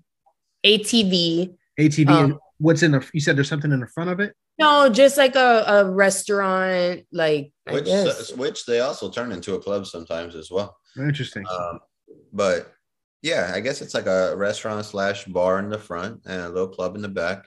Then about two blocks from there, you got Eleven, which is like a super strip club, 24 hour 24 hour, and then you got yeah, and then you Space. got and then you got space, which is if you- after hours. Yeah, if you're a house music fan for the last I don't know how many years, what twenty, Yeah. maybe at least, right? Maybe more. That's a long time for a venue. It's been a long, it's big, 24 hours. It opens on Friday and uh, what doesn't does it close? It does. It- It's open like Friday to Monday, but like they Yeah, but like there will be a line out the door at like 6 a.m. on Sunday To get in. to get in. yeah. No way. Yes, yeah, yeah. yes. And the Insane. DJ has been playing for like 20 hours. type No, thing, you like the? Martinez brothers, it's sort of a tradition. I think like every Basel or Winter Music, they play like a 24 hour set. Yeah. There. It's like hou- Sometimes house it's like 36 hours. I don't know how that's physically possible, but it happens like often. yeah. So that, that's the spot. You just That's easy. shoveling, you just like ushering food to the booth, water. Yeah. Yeah, there's sometimes we'll go, go to sleep, have a whole ass day, and then we like tune into Instagram and we're like, they're still going. Yeah. Nuts. Insane. Yeah. That's dope. Yeah. I gotta I gotta check that out. Maybe maybe not for for 24 hours or 36 hours, but I, No, can, no, no. I can spend a couple hours in there for sure. Yeah, it's a go-to. You Yeah, mentioned you mentioned Coyo Coyo Taco. I've been there once. Um, it reminds me of Capo Deli in DC. I love those spots where like the front is like one thing, Yeah. you know, it's just like a taco spot, but then you go into the back and it's a whole club. I love those spots. Correct. Any- correct. Any spaces that you haven't played as Louisa and Bill that you do want to play? Like what is what are some spots that are perfect for the sound? I mean, space would be perfect for the sound. We could probably have like a fun set at space. We've never played space. Uh, That's like a whole other. yeah, but you sneak us in at the right time. That's true, that's We can true. hold it down. Um, for sure. Uh, yes, space would probably be my number one answer as far as ATV we could do easy. ATV would be cute. yeah. We haven't done ATV actually. No, ATV's cute. Yeah. Yeah, yeah. This- the project's been very low key. You know, it's been very much a word of mouth through friends. To be honest with you, we we have not once once tried to get a DJ gig, and we've had multiple, but we haven't one written one email or sent one text or anything to try to get a gig. It's just friends of friend that you know kind of know or like the vibe, the sound, and The Freehold was cute. We played Yeah, at the Freehold. That's a, a new. They spot called Freehold. They Yeah. couple- they got a couple throughout in the states. they have a I think one in New York, and they opened one up last year in Miami, Mhm. and we played that, that a couple fun. times. Yeah, that was yeah, cool. yeah. That's a cool. Yeah, and it makes sense. You know, I, I've definitely heard of Brenmar, uh, but not until Louise and Bill was on this on this bill for New Year's at, at Cobra. You know, it makes sense. Like Derek and Miranda, they're so well traveled. Like always have their Right. ear to the Right. street. So it only makes sense that one of your first sets would be at at their spot. So shout out Yeah. to Listen, this is our this is our first set outside as Louisa and Bill outside of South Florida, and you know, Derek is a good friend, has been a friend for many years, and does have his kind of this this this is a project I think because the, the song we we were not pushing the project like that, so Derek does not have the songs or the project like that. You know, it has not had it. There's not a ton of press, nothing like that. So it is a testament to his faith in us being able to come through and and deliver on the vibes. You know. Straight up, man, straight up. And and if anyone, uh, especially in Pittsburgh, if anyone trusts taste, is from Derek and Miranda for sure. Yeah, shout, shout out to Derek and Nice. Miranda for sure. Yeah, Super shout out to both of them. What I do sense, you know, there's another track that that you had called After Hours. And when I listen to After Hours, um, not only did I pick up on uh like it was the Weeknd, it's a Weeknd sample, right? Yeah. Yeah, Picked up on that. Um Yeah, yeah. but it felt it felt to me like late night, like pool vibes. You know what I mean? Like Definitely like sunset vibes or yeah. yeah, like definitely. like, you see water being nearby yeah, on a boat. You could is be that on what a you're boat. going for with that? Yeah. yeah. In a way, I would say so. Sunset has been like a theme. Yeah, yeah, yeah. Not sunset, literal, but yes, just like the vibe. the vibe of sunset, especially in Miami. There's going to be water, palm trees. Again, you can be on a boat or on a dock or, you know, just with just with water and sun and good vibes. Yeah, are there like are there like spots? You know, I, I would assume in Miami you have some like dope on the beach parties or venues. Are there any like beach spots that like a good sunset vibe or sunset set could go down at, or like a dope pool venue? I haven't really dove into those parts of Miami nightlife. Are, are there any of those type of spots? Oh yeah. Mhm. Oh yeah. I mean, like the standard pre-pandemic would would have good like Sunday parties. Um Soho House is a, a venue that always has good programming and that's on the water. And then all the you, all, like you all played that. You played Soho Beach House, right? yeah, a couple Yeah. I think my first official gig was at Soho House actually. Mm. Yeah. Yeah, so that's cool. Um and then all the I mean all the hotels on the beach are vibes. It just depends on what you're going for. I think they're a little they tend to be a little bit more mainstream. Miami is kind of like the Vegas of the East Coast. So it can it can go that route very easily. Um it kind of depends on what you're what you're looking for. Of course, of course. Um, but yeah, the the track the track after hours. Um, not only did I catch that vibe, but also, you know, in in in chopping tracks and sampling tracks, there's an art in that as well. Like, how do you how do you determine which part of the song you're gonna choose to like either loop or sample? You know, from a three four minute song. What how, what is your process for picking out specifically a sample on after hours how did you how did you decide to slice the parts that you sliced Yeah. Uh, I, Is that the I. I could answer that one because it is, I think about it a lot. Um, from a practical point of view, the less going on in the background, the easier it'll be for me to remix. And what do I mean? I mean, like, you know, assuming there's no drums, no bass line, a bunch of stuff in the background. If there's a bass line, it's going to be hard for me to add a bass line. Maybe I don't want to add a bass line, and in that situation, that might work. But ideally, the number one thing I want is like clear vocals. There also could be music in the background to some extent, maybe some synths or something like that, and I can make that work as well potentially. But you know, the clearer the sample, the easier I can flip it. You know, um, and then on the other side, the flip side to that is, is making sure it's something that I can loop and not get tired of. Right? Uh, it has to be catchy. It has to be hooky. It doesn't have to be the hook. And frequently, when I sample, it's not the hook because that's just a little too easy sometimes. Uh, so it might be like a catchy bar that works, and it might. And then the third part of that, I guess I would add is whatever is being said is worthy of being kind of chopped up, Re- right? repeated. repeated, right? Like the line doesn't have to make sense, but has to feel like it makes sense. It can't be super random. You know, it, it could be like, you know, uh, baby, you're my, like, it could be like, baby, you're my girl, something like that. It could just be that, right? It could just be like three or four words, and I can turn that into an entire song. Um, and your average person won't need any more context for that. That's like good enough for them. And then with the right music behind it to support it, and it's not, you know, this isn't new, right? This is kind of like house music since day one, right? Like there's not, it's not always been about like uh, verse, hook, verse, breakdown, ver- verse, hook. Like no, sometimes it's just a couple words, or like they're not even singing. Sometimes they're just talking over the track. So yeah, just trying to find a, a, a clean sample, catchy, and uh, the lyrics make sense to some extent. nice nice well let's get into it let's get into to after hours from uh, louisa and bill louisa you want to you want to intro this track Sure. This is Louisa of Louisa and Bill, and you're listening to After Hours on MSYH.fm.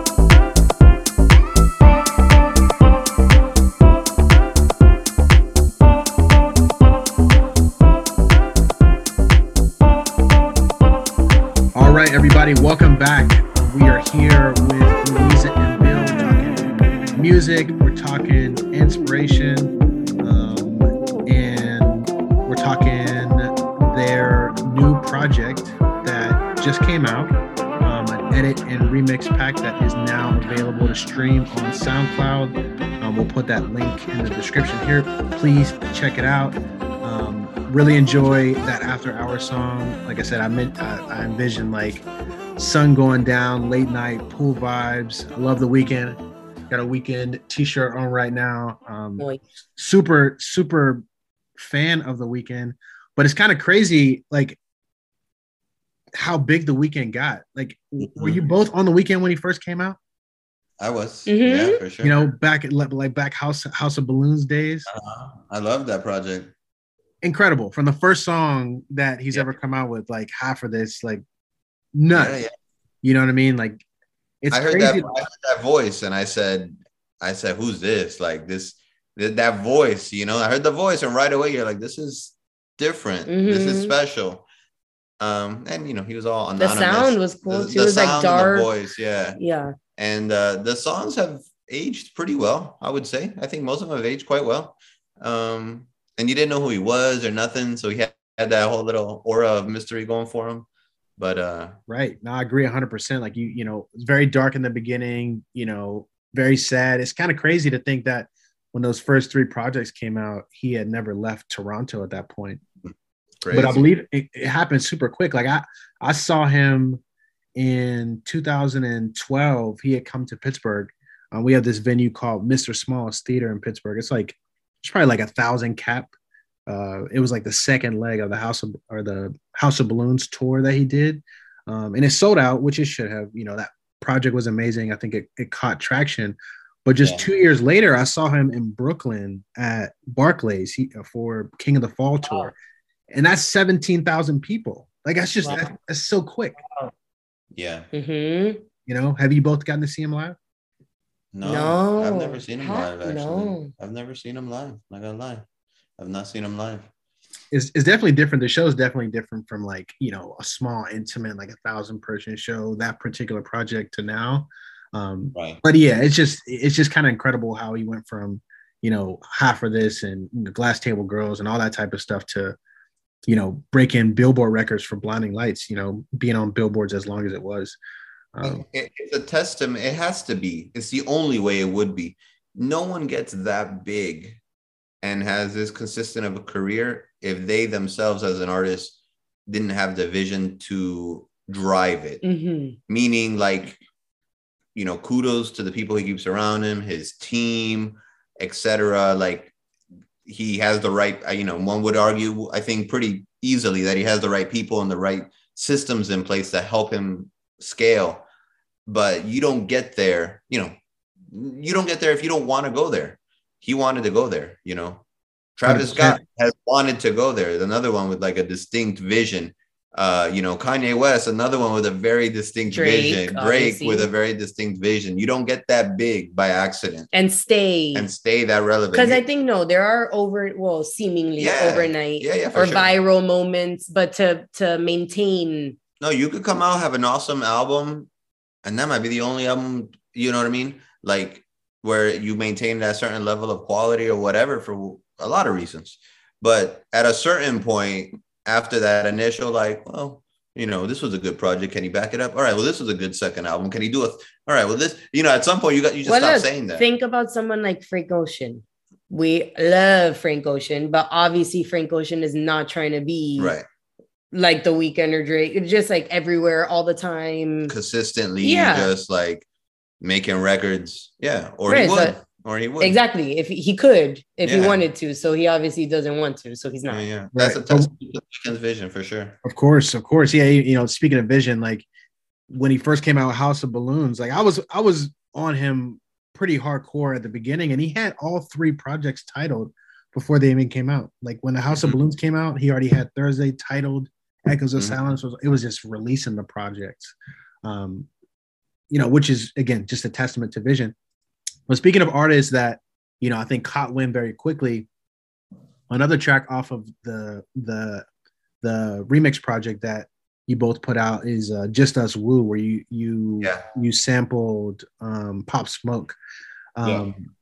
really love that track too i love like the the guitar the guitar melody and i can't catch that i don't know if it's a sample i don't know if it's um i don't know if it's Right. something you played um but if you can just explain a little bit about why you chose to sample pop smoke on this particular project um and just some imp- like i need i need an answer to where that guitar came from um if you could talk a little bit about the just us woo track Is it from the song? Hell yeah, it's from the song. It's a Roddy Ricch and Pop Smoke Pop what it is. Smoke song. yeah, it's Roddy Ricch. it's called Pop uh What's it called? The Woo. The Woo. That's what it's called. The Woo. It's with it's with uh 50 Cent, Roddy Ricch, and Pop Smoke. So is it but it was it was a 50 Cent. Oh no, I'm sorry, it was a Pop Smoke song. mm, Yeah, for a second I thought it was Roddy, but no, Me he's too. just featured on it. uh, So 50 Cent and Roddy are featured on it. It's called The Woo. The fire song. fire song. the original's fire. Yeah. Even 50's verse is cool too. Uh, the guitar loop is straight up from that song. All we did was speed it up a little bit or slow it down. I can't recall right now. One of the two. But I didn't. I don't even think we didn't change the pitch or nothing. I literally I heard the song and I was like, this song is dope. This loop is clean. Let me see if I could squeeze out a couple little vocal references from the song and see if it goes somewhere. That that's that's as simple as the idea is for me to just get inspired and give it an hour of my time. At the end of that hour, I either have something that's worth continuing to work on or I don't. And in this situation, you know, it worked out. I, we finished that one pretty fast. Mhm, that, was, the last one. That was the last one, and we made that one in a couple days. I think you know, ninety five percent of it was done in two or three days. All of these songs were done in like two to three days. You know, with a couple finishing little touches. I don't know, spread out over a, a couple weeks, but you know, the songs were done like with with under three days, almost all of them. Nice. Yeah, it's one of my definitely one of my favorites on the project. Uh, let, us get into it. Let's let let's let the people hear it. Uh, Bill, you want to intro this track? This is Bill from Louisa and Bill, and you're listening to Just Us Woo on MSYH.FM. MSYH FM.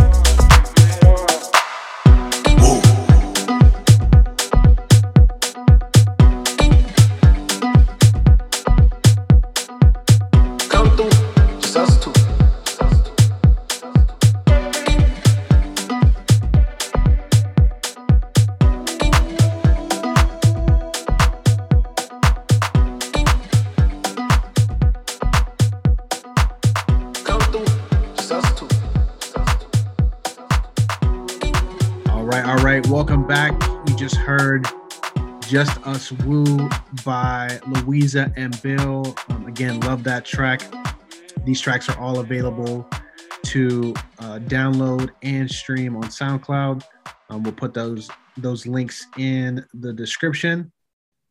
Um, we're getting towards the end of the the interview here. You know, we've talked about uh, production, we've talked about um, musical inspiration, we've talked about um, how Louisa and Bill have formed, um, but there's some other aspects that um, I think our listeners and certainly fans of both uh, Louisa and Bill that would be interested to know um, outside of music, outside of clothing, outside of uh, bands. Um, you both are int- you both are currently in the venture of flipping real estate and property. Right now, you, you have two Airbnb properties that you have, Mhm. um, and the Deco Dream Day Studio and Deco Daydream. Deco Daydream. And, And, Casa the second one? Sueños. S- say. Casa, Su- Casa Sueños. Casa Sueños. Those are both up. Sueños is just dream in Spanish. Yeah. Okay. So house dream in Spanish, yeah, two, two beautiful properties. I'm not sure which part of Miami, but both in Miami. If you're in the area, uh, look up those two. I know you have links in your Instagram bios for people to check Sure. it out. Um, really did your thing on that. Um, but if you can let, let let the folks listening know a little bit about this newish venture. You know, you've been doing this um, much less time than than DJing, Yeah. discovering music. But if you can um, catch us up with where you are in this project and, and what you uh, plan to do with it. uh, with this project, are we were talking about Airbnb specifically, real estate? Real estate. Real estate in And then- general, yeah. What is your what are your plans with real estate? You know, how, how did you come into doing it? Yeah. So, I mean, I, I think the the the mo here, right, is financial freedom. Real estate is not the only way to achieve that by any means, um, but it does tend to be one of the most secure ways to do it. Uh, secure, dependable, time tested, and approved ways of doing it. You know, at that point, we're talking rental property, could be residential, could be commercial. Uh, Airbnb short term rental now, which, you know, wasn't as easy to get into, say 15, 20 years ago, whatever. But um, yeah, you know, we could go down this rabbit hole of what it means to be financially free. And that's something that each person has to define for themselves. My financially free won't be your financially free. Um, but basically, having your money work for you as opposed to you having to work for your money. Um, it- you don't have to work for your money we're blessed enough to be in a country where that's not the only option. Nothing wrong with work. It's a noble thing, but it isn't the only option. Um, you know, Warren Buffett did not amass his fortune by just saving money. He invested it. And so we're talking about assets and acquiring assets, you know, um, that those comes in a lot, those come in a lot of different things. Real estate tends to be one of my favorite, once again, just because, you know, it it works. We're still living, we're still out here. Most of us living out here in houses that are maybe 70, 80, 100 years old. I know Pittsburgh has tons of, you know, old buildings that were probably built in the 1800s and they're still being utilized to this day. So it's something that's going to stick around. Um, the Airbnb was a fun, fun project that we worked really hard on for a good, what, six months or so? No. Yeah, from beginning to end, it had to be five to six months at least. July to November. Or I mean, Okay, maybe yeah. yeah. I mean, five, five to six months. Yeah. Uh, So these first two projects here, these first two Airbnbs that, that are active right now, like these are up on Yeah. the site. Um, sure. Which one came first?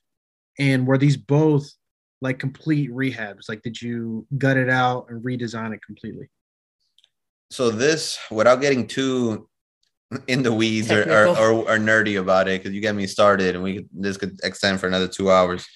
Uh, my father sold some real estate in Chicago, and when you sell investment real estate, meaning you know a house that you rent, a a office that you own, um, anything that's just basically not your personal residence. Once you sell that, you can effectively roll the capital gains into another piece of real estate. So if you bought it for a hundred thousand and now it's worth two hundred thousand, you owe taxes on that hundred thousand dollars in value and appreciation and equity. You can roll that tax free. This is a law that's been around for like a hundred years. Um, and so we did that. He sold his real estate in Chicago and we bought a new construction single family house in the front with a small house in the back. We did not rehab this property, thankfully, or it would have been much longer than f- four to six months. Uh, so this house we bought a beautiful, essentially a beautiful new property that I envisioned, you know, in a, in a great area. in a good area, which is key to Airbnb. What part? Uh, what, what which area specifically? Are, and are are both of these properties in the same exact They're area? it's on the same lot, They're on the same lot, so it's a house with a little house in the back. like a back. back house, the studio. back and house. Okay, So so, these two are this. They're the same property, but two different Correct. listings. Okay, Correct, correct. Same property, two different listings, both private, uh, west of Buena Vista, which is like near the Design District here in Miami, and and Wynwood. and Wynwood, five five minutes from Wynwood. So super trendy, up and coming areas here in Miami. Um, when you're coming down to Art Basel, you know where to book. Correct. Yes. Yeah, we had them both booked up, no problem. You know. So yeah, we we we bought this specific plot of land uh, with the houses already built, new construction, and decided, you know, let's turn these into an Airbnb. It's a, a good, it's a business model that makes sense. I have a couple friends that were doing it, and um, yeah, just looking for ways to generate additional income that is not dependent on us having to go out of our way to literally get paid for our time. You know, shift your focus and try to make your money make money for you uh, a little bit won't change your life over time. If you keep compounding those gains, you'd be quite surprised. You'd also quite surprised at how much money one needs to live. You know, a very you know modest lifestyle is much less than one might assume. You know, you don't need a million bucks to you know to financially be free. financially free. So, like I said, you one has to decide what that number is for themselves. But yeah, we're not there yet by any means. But that's the end goal. That's the the current bigger project out of all the little projects that we tend to do. Of course, no, it's great. I think it's great. I think investing in real estate is, like you said, time tested and approved. Um, and and everybody can do it. You know, you don't Right. you don't got to speak English. You don't got to be from this country. You don't have to go to college. Like everyone has access to it. You know. America You is for sale. Yeah, yeah, yeah. Everyone can do it. Everyone can do it. So it's cool in that sense. Good, and things are moving well. It sounds like you got some pre bookings out the you know in the future, which is always good to know that you have some money coming in. But these ones are active. These ones are up. You're also rehabbing something now, and from what I hear from my friends who flip houses and, and do things, that's never a pretty or stress free process. How's that process of you know you bought these houses, you bought these first two pro- properties already completed. You may have put your Right. sprinkle on there. You know what I mean? Which Right. you did. But you're gutting a house from the bones. How's that process been? Uh, let me show you what my uh I don't know if you can see this, how well you can see this. Maybe not that well. I don't know. explain The light- explain what's going on for people who won't see this Yeah. video. Explain I'm trying to show you because he just texted this to me like 10 minutes ago. It's and what am I to- seeing here? Is this the is that the floor? That is the floor. Yeah, so the floor underneath both bathrooms has to be the framing, the wood planks and framing underneath, essentially where like underneath where you would place tiles or vinyl laminate flooring, whatever. This is like structural stuff. All of this has to be replaced because it's all rotten. Because this wood is probably 70, 80 years old. Yeah, the house is from the 50s. And the house from the 50s. and nothing, it was only one owner before this. hmm And they hadn't updated anything. So it didn't have central AC. We put an AC. We're redoing all the electrical, all the plumbing. the plumbing. We're gonna have to do the roof. We're gonna do a new we're roof. restructuring everything inside to have a more open modern layout because it was laid out like a house from the 50s so everything was small and enclosed Well, and they like added additions to it too. So there was like new sections of the house, but like, you know, with Mhm. walls in between. So No, it's, a project man yeah, it's a proper Yeah. project. definitely every day finding out how much yeah well i mean at this point i've, I've already realized like we're literally having to change 95 to 90 percent of this house outside of the shell of the home We're Yeah, gonna- we haven't even got into the fun stuff. no we haven't like even the design We've and just been working on the foundational the stuff, guts. you know. Yeah, I got a good price on it because it needed a lot, and mm. sh- the owner knew that. Probably wish I could. I wouldn't be mad if I had bought one with a couple more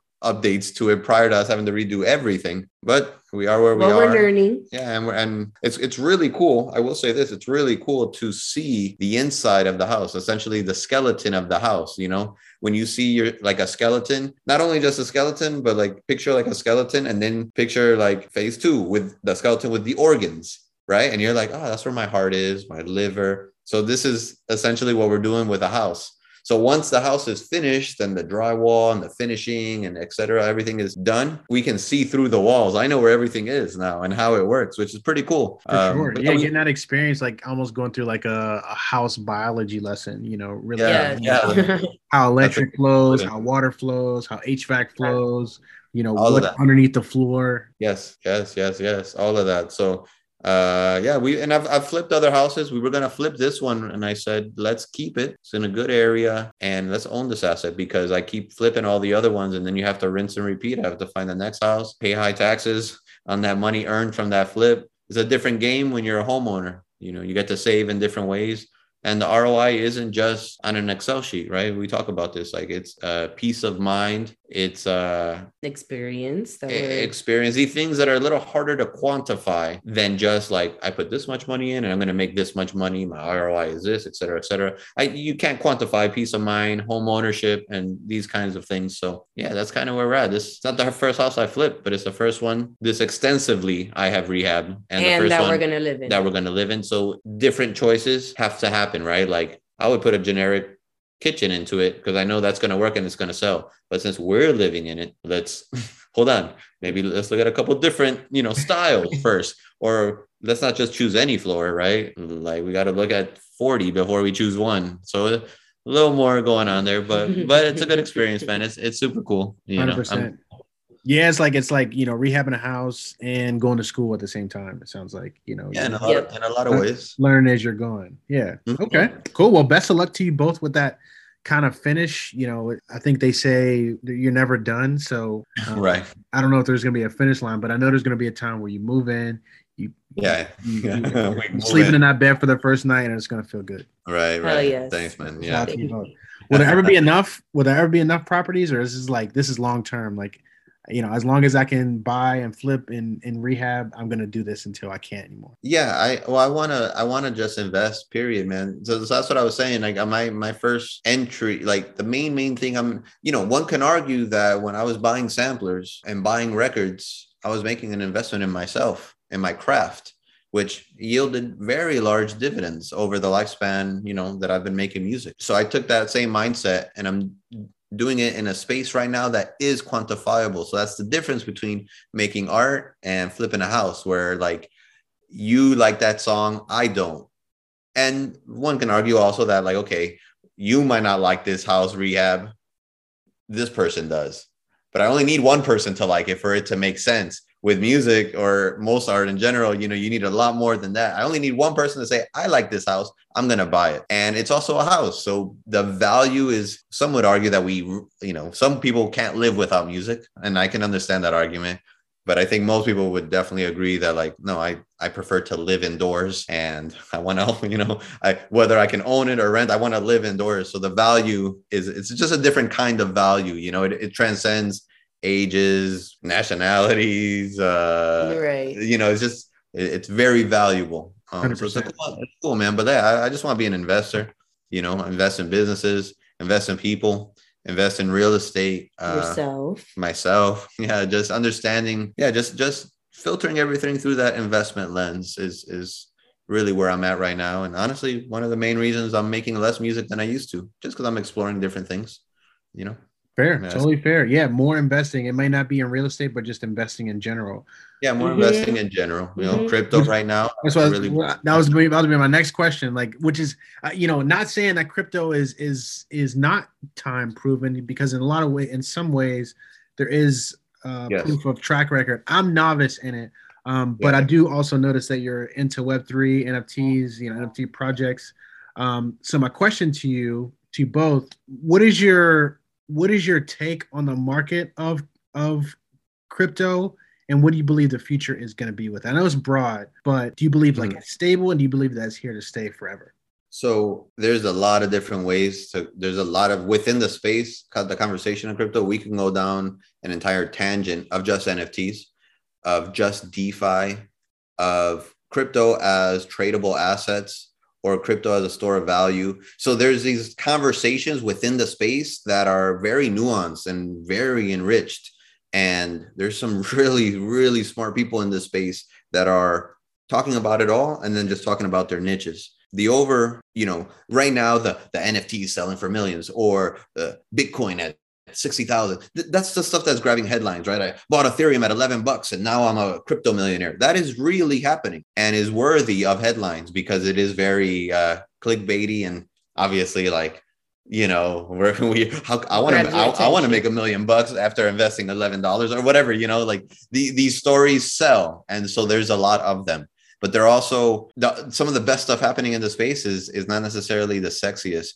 and so bitcoin is a digital store of value we've never had anything like it we we've never in the history of man have had anything like it we've never had as sound a sound digital store of value now, it's only also been around for 12 years. That's not the thousands of years that gold has had.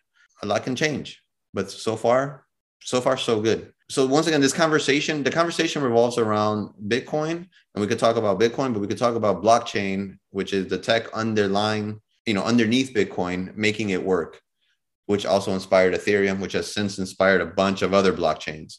Blockchain is going to change everything, man. Anything having to do with contracts is going to change. The idea of stable coins, digital currency, all of that is going to change. The way we monetize our data and our time and our energy is all going to change. As soon as we see other people making money from the use of like let's say a decentralized version of Instagram exists and right now we use Instagram we just use it right we don't we just use it and some people use it Monetize. and monetize from it or off of it for sure one can argue that probably most people don't still to this day but what if in the near future i get you know i get an insta coin you know or half an insta coin for just liking some pictures or for watching a video for more than 30 seconds. And i might be able to use after i have a number of i'm just calling it insta coin you know but after i have a certain number of insta coins i can then use those insta coins to promote my post. Or maybe that has a real value on an exchange and I can convert that into Bitcoin, Ethereum, or something else that I want to use for something else. Right. The space, the space is moving really fast. And my main MO is not getting left behind and trying to stay on it to the best of one's ability because it's moving really fast and there's a lot of moving parts.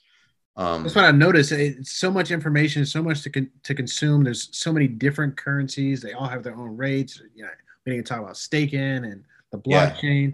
Like, are you are you a novice with me? I'm I'm admitted. You know, I'm I'm I'm Yeah, a I'll novice in this space. Louisa, are you are you also kind of in that same? Yeah, Are you I'm with like, good thing I'm with him. I'll stick with him for this one. Yeah, I definitely want to learn more, but I'm I'm it's being filtered now through what he's kind of aggregating for well, for the household. here's here's the thing. Talked about strengths earlier today. Exactly. Every, everybody will eventually be using applications and currency based off the blockchain. Everybody will, it's going to get to that point where within the next, I would say seven to eight years, everything that we're going, or a good portion of everything we're going to be doing will already be, we'll be using programs. Like, dude, I know you use apps on your phone, but you don't really understand or know the, how it's written. I don't, you know, or what language they use to write it or none of that, but I use the app and the app adds value to my life. We're all going to get there. And those apps will now be decentralized. We're going to be using cryptocurrency. We're going to be doing all this stuff without necessarily really knowing how it works. Right. The reason I am interested in knowing a couple layers deeper than that and not just waiting until, you know, seven or eight years from now is because I want to invest. I want to see opportunity, you know, and not just be a user. I want to be a contributor, an investor. I want to see opportunities and honestly try to take advantage of them, you I know? understand that. Yeah, you just want to be be- ahead of it and not get left behind. I want to be ahead of it and not just even trailing with it or definitely not behind it. You know, anything that has to do with contracts is going to change. And you have like three to five years to still be uh, very much ahead of the curve. After five years, you're already playing catch up in this Right. space. And so I- I'm interested in your opinion. You know, it sounds like you're you're doing research. How do you think that uh, Web three, NFTs, the blockchain, these contracts, how do you think the music industry, maybe even DJ industry, how do you see it playing a factor there? I have I can't say I've seen a ton myself. You know, like Right. speaking of the Weeknd, we talked about him earlier. He had sold a track um, that was an NFT, like an actual individual song. But I'm interested to know, uh, Bill, what do you, what do you think? And then you too, Louisa, if you have something to add in this question, how do you think that this will impact the music industry and or the DJ industry? I you know what what's happening in the DeFi space, I think is going to be pretty similar to what might happen in the music industry. And so what's happening in the DeFi space? Um, code is being written, protocols are being followed. Um, a lot of what is traditionally happening in the traditional finance space is being moved over to the DeFi space and is unregulated right now. That has some negative side effects, but the most but it also means it's very exciting because everything goes. You can earn interest up to like 30, 40%. Ain't no bait giving you that. You know, you're not even earning half a percent on your Chase or Wells Fargo or whatever. Um, so there's a lot of interesting stuff happening, and it's cut out the middleman. It's cut out right now. Honestly, that entire space has cut out the Federal Reserve. They're not. They have nothing to do with the space, and they've also cut out, you know, the Chase, the Wells Fargo's, the Capital Ones. They've cut out all these intermediaries. Who's the intermediary in the music industry for the most part? Uh, music labels, Labels. distributors. Music labels being the most obvious, like biggest one. Um, what happens when they're not in the picture? What happens when you don't need them to distribute your music? I, to some extent, right now, you could do a lot on your own. But bro, like if I re- self-release my song, promote my song, and I gotta be, and somebody inquires to sync it, I gotta do the emails, I gotta do that. Like you're a one-man show. It's a lot to take on. What if you release that song? The IP of that song is on a smart contract, is on blockchain, and basically says if anyone wants to use 30 sec up to 30 seconds of this song, you can do so without contacting me. Everyone, this is personal, right? You might say, no, I want every like you need to talk to me because I want to make sure that my song is being used appropriately and I want to, you know what I mean? Like I care about where it's being used. I might say, I don't give a shit. I just want to cut a check. I this little beat I made. If you want to use it in a you know, in, in, a commercial in Germany, and you want to use it for some random thing over here in Japan, and you want to use it for some random thing over here in America, the smart contract says up to 30 seconds, you can use my song for a thousand bucks, 750, 500 bucks, 250. 250 doesn't sound like a lot, but what if you, what if like it's getting synced all over the world multiple times a month? Next thing you know, maybe you're cutting a check for 1800, 2500, 5000, like whatever. What if you got like Or what about like these the songs that kind of blow up on TikTok That's that are new? thing. Like Yeah. how those don't get monitored. They're just like they gain popularity. Yeah, they probably and then and then they're probably then people are maybe going to Spotify to stream it. Right, and, right, and now right. Spotify is the middleman. Right. You know, you have a have you heard of Audius? I haven't. Uh, What is what is Audius? So Audius is the decentralized version of SoundCloud. That's the easiest way to put it. Um, and you get paid. Their their coin is called uh, Audio Audio Coin, which is pretty cool. It has a value. It goes up and down. Right now, it really kind of looks like SoundCloud, but it's decentralized. It's using Web 3.0, and you get paid for your songs. For people, people like your songs, get what? You get audio tokens, and those audio tokens have real world value. I can go and exchange those tokens for Ethereum right now. You know, Interesting. um, yeah, it's very so cool. It sounds like we can look for this project to be on Audius, right? I know. Real? I, I What should. the hell? it's, not, it's not on Audius. That's your part, Bill. It's not on Audius, but it but it should Yeah, be. yeah, yeah. The first wave is gonna be Web 3.0 versions of Web 2.0 versions. That's gonna be the first wave that we see over the next two to three years. You mean like like like platforms like SoundCloud, maybe plat, maybe Like maybe DSPs becoming, you know, being able to to operate on Web three. You think that that'll be? yeah, I, I mean like uh just like decentralized versions of of uh Like programs of, we're of, of with. centralized popular things. I think that's going to be the first wave. Th- those are going to be the first wave. And then it'll be probably three to five years from now where we're using apps that are fully decentralized and doing things that we never like even conceptualized, you know, or utilizing our data in ways that we never conceptualized. We didn't value our data. There was no data to value 10 years ago. You know, we gave Facebook everything about us and they turned around and made billions on us. We People didn't. I don't think people understood that that what they were putting on the internet was valuable until recently. You know, Right. Mm. until, Correct. Until- until these companies blew up, until you know people really started to understand how ads worked, and and to be honest, correct. like what data points were being collected. I think kind of the skirt got pulled up on the you know data mining industry, and people just kind of Right. So Oh, like Yeah, and so so now we have a way to authenticate and validate true digital um, energy and convert that into like value, real value. Right. We didn't have that until before. Like I would send you an MP3. That didn't I sent you an M- like I, here. Here's my last MP3 of this song. You can borrow it for a couple weeks. Make sure you give it back though. No, I'm sending you a copy of it. I still have it. You have one. I do think there's going to be a time where we're going to, I'm going to be like 50 and be like, damn, I remember when I could just send that MP3. I remember when I could just download shit off the internet and make copies. Rogue. That That's going to change. It's going to benefit the creators and it'll hurt those that are trying to sidestep and, and, and, you know, it, it- it's going to, The pirates. it, it al- yeah, it Mm. always happens, right? There's going to be some winners. There's going to be some losers. Uh, we ex- we got a lot of convenience. We're going to have to give up something else in return. It's not a. f- It's not just like oh now here's Web 3.0 and blockchain. It's going to be some amazing stuff that comes with it, and we're going to miss a couple things that we were able to do now with the current state of the internet.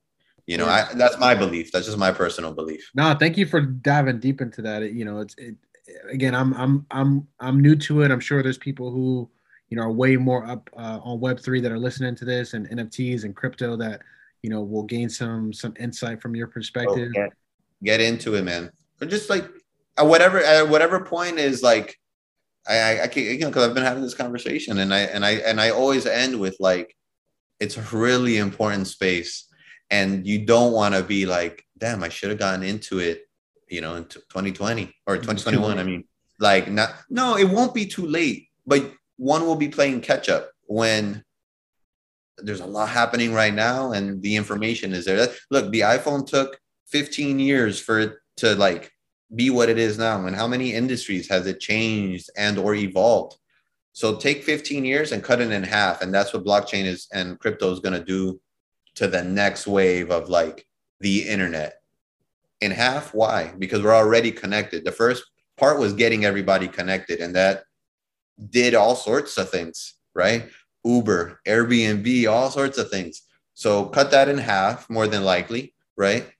And so what's that by the end of this decade it's going to be it's going to look a lot different than it looks right now it's going to look a lot different and I, I Mark, don't know. Mark Bill's words. Mark Bill's words. I'm, I'm, I'm a futurist too so i course. you know i don't deny any potential negatives that come with you know the immersion of tech the metaverse and all this crazy stuff but i tend to look on the positive side Totally. I mean, I think there's good and bad to everything, to social media, to to food, to you know, there's there's always Right. going to be someone who's out to exploit or do something. But you know, like you said, there's people there's people now who have water that didn't have water before automobiles were a thing or airplanes were a thing. Um, but also, Right. unfortunately, you know, we have uh, losses of life with those same vehicles. So I feel you. There's Right. there's good and bad for both, but you tend to to steer more on the positive side. Um, do you have? Are you are you do you own any NFT projects? Like, what is your most prized NFT project that you purchased? you I have- have no NFTs. I actually Okay. have no NFT. I'll, I'll, I'll be honest with you. The NFT space, I love the idea more than I have any a desire, any immediate desire at the moment to own any of the art. Um, just because it's, it, I'm talking when I mentioned Web 3.0, DeFi, NFT, trading cryptos. These you can become a master of just one of those and do quite well for yourself, or become an influencer in your space. To try to master all of them is they're all they are within the crypto blockchain space they have already become their own thing you know? So like like you might be fully into defi and not know very much about nfts other than the fact that they exist. So it's a space that i am entertained by and read about a little bit but there's a lot of it reminds me of the ico phase that happened in 2017 with crypto where everyone was just like going public and raising money through tokens which eventually the government said uh, you guys are this is securities and unregulated securities. No more icos and then the whole market just tanked for a while. Right now it feels like the nf if there's a bubble in this crypto space right now for me it's definitely in the nft space. You know you dropping 400 grand for a little for like a fucking Gorilla. uh, gorilla like, like i said i love the idea and there's validation in the idea, but there is something also a little exclusionary about it. Like, who who who got 400 grand laying around to just drop on that? You know, Mhm. uh, Me, I'll say I are know. buying it for clout right now, and not for any other reason. And so, will anyone even give a shit about those Bored Apes in five years? Right. Maybe, maybe not. Right. Maybe that's kind of where I'm at with it. I'm not I'm not convinced that these digital forms of art, you know, especially if I'm being honest, some of the quality of some of these projects are Yeah, just going to stand a test of time, like you know the Mona Lisa has, or you know some Right. other, like a Basquiat painting or whoever. You know, like I don't, I'm not convinced there. There are some artists that I believe are exceptional for the time, like you know Beeple stuff, like he just yeah, stuff truly cool. incredible artist. Um, Right. but everything's not on that level, in my opinion. Correct, correct. No, I, I agree 100%. And that's what I'm. The idea is a great idea and isn't going anywhere. Right. What's existing right now based on those ideas of N- and, and NFTs, eh, I don't know. You know what I mean? Uh, there's a big social element. There's a big, like, it, it- right now it feels like sneaker culture where like people are so they're they're in the mix super early to try to get the, the like the first drop and buy that Bored Ape or buy that at like 2000 5000 with the sole reason to go on OpenSea and try to flip it. Sure they have every right to do that. That's commerce that's capitalism. I i'm fine with that. But it also just means like okay that's not the game that i'm personally like trying to play. Um i'm not interested in that. I'm more interested in the the the, the, the sphere as a whole and like you said i think there's going to be some great art and the great art will be nfts but the art right now that's run like yeah that's getting the headlines for me is just sort of like all right cool some colorful apes some very pixelated CryptoPunks like i don't even know if i would have spent like 20 bucks on that thing you know for Right. me personally Right, exactly. I'm with you too. Like, there's just some things I just don't feel will hold the value in 50 years, 100 years. Some things will, you know, especially I think pieces that have that like physical aspect attached to it. Um, but I, you know, Yeah. like you said, I think we can go into three more hours of this. Um, But just for the people listening who don't have, you know, resources or are interested in diving into this space, if you could just name top your top three resources for people to go and check out. Um, I really like. There's an app called Decrypt. Let me double check. I'm pretty sure that's the make sure I'm giving you guys right info here. There's an app that I like called yeah, Decrypt, free app, and it's just basically like a news aggregator, and yo, you'll just constantly be at least on top of like the more popular uh headlines in that space. Um, Okay. there's a newsletter that I really like called Blockworks. That's cool. Um, you could just subscribe and you know you'll get weekly emails. Also, is a lot of like the new projects, and then you start to get familiar with like the vernacular, the projects that are getting hype, and then it's up to you to kind of dive in deeper and see why that is and confirm whether or not it's worth your time you know? But but okay there's people that are in this space. There's hundreds of millions of dollars invested in the space. Why are people talking about this and, you just kind of start going down that rabbit hole. Okay what is this about? What is this about? So blockworks decrypt and um, anything that michael saylor has to say about bitcoin is worth listening to. The guy's a genius and he's putting his money where his mouth is. He's putting Bitcoin on the balance sheet of his multi-million dollar company. He owns, I don't know, like seven, eight hundred million right now in Bitcoin. Well, Like, no, he's putting his like if it, if Bitcoin were to go to zero tomorrow, he would his company would probably potentially, if not go bankrupt, have a very terrible year for years to come. Um, and his company has nothing to do with crypto. It's just the first company that's publicly saying it's a publicly traded company that's saying we own Bitcoin on our balance sheet. And then Twitter was, I think, the second one with Jack Dorsey. But Michael Saylor is out there talking about it, and he's a genius. He's a genius, and and his company is worth I don't know however many millions. It's a tech company, MicroStrategy from the early '90s, still around, and you know it's not just some guy on YouTube with like a hundred thousand followers. This guy's like a real CEO with like a multi-million tech company who is like very vocal about what he sees in Bitcoin and where he sees it going. And and very like like yeah, I, I think it's called Bitcoin is Hope is the the website, and there's a lot of really cool info on there. Good info, good info. I Awesome. think it's Bitcoin Awesome. is Hope. It is. Thanks for that, Bill. yeah, I didn't know that. No, that's great. That's great information. You know, I think always, like I mentioned earlier, just little tidbits enough to get people started. I think goes a long way. So if you're listening, check out those resources, and that'll wrap for the for the questions. Um, uh, at least for the the main portion. Now, are you both ready for the hot seat? Let's do it. All right. Are we? We're about to find out. All right, we got Louisa and Bill in here for the hot seat. Are you both ready? Let's get it. Let's do it. Bill, who, whose mix are you listening to if not your own? No, my own. What do you mean? Like DJ mix? DJ mix. DJ mix? DJ mix. Hmm. Man, I, I I I'm picking out songs and playing my own playlist. That more often than not, to be honest with you. I, I want to give somebody a shout out, but I'd be lying. I'd be lying I feel it. I feel it. Louisa, is there such thing as too many clothes? I think so. Yes. Less is more. Quality pieces, quality over quantity. There you go. Facts. Bill, who has more clothes? Louisa, for sure. Louisa, who's the CD, who's the CDJ Hogger Dorm B2B sets? Oh, we have our moments. Both. We have our moments for sure. Yeah. Bill, where's the best place to eat in Miami? Um, um, um, um, um, um, what's one of my favorite spots? I really like the spot Lamoni, which is close to the Airbnb. Um, Fiorito's a go to. Fiorito's another spot I really like. Yeah, Argentinian spot. Louisa, where's your favorite place to travel for vacation?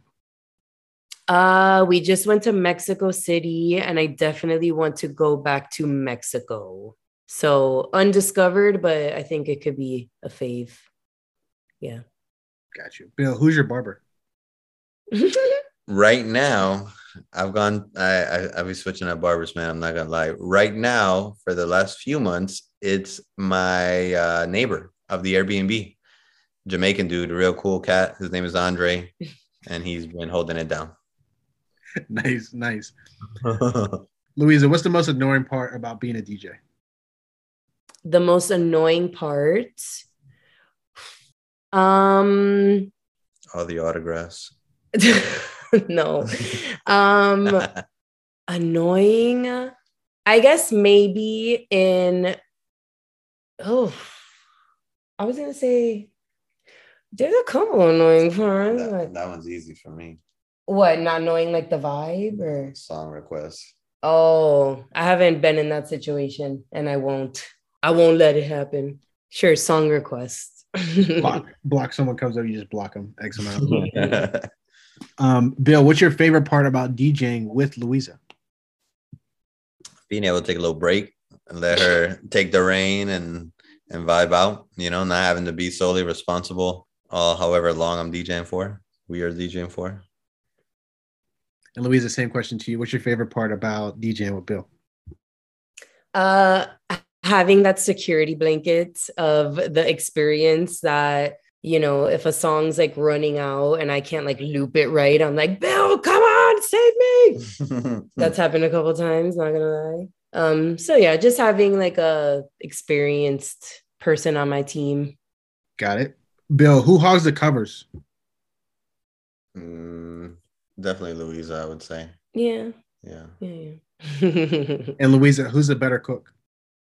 bill he's more intuitive Yeah. and trusts the process more Yep.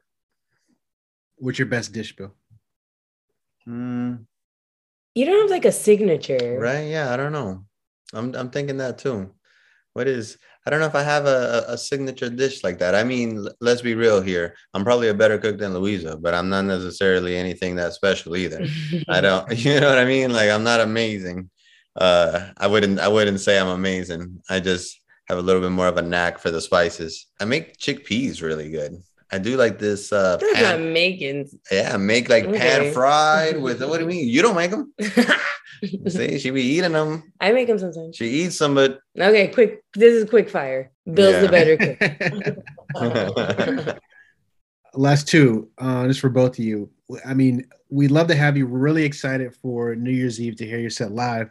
But we love to have like a guest mix on MSYH FM. Can we have a guest mix from Louisa and Bill somewhere in the f- distant future?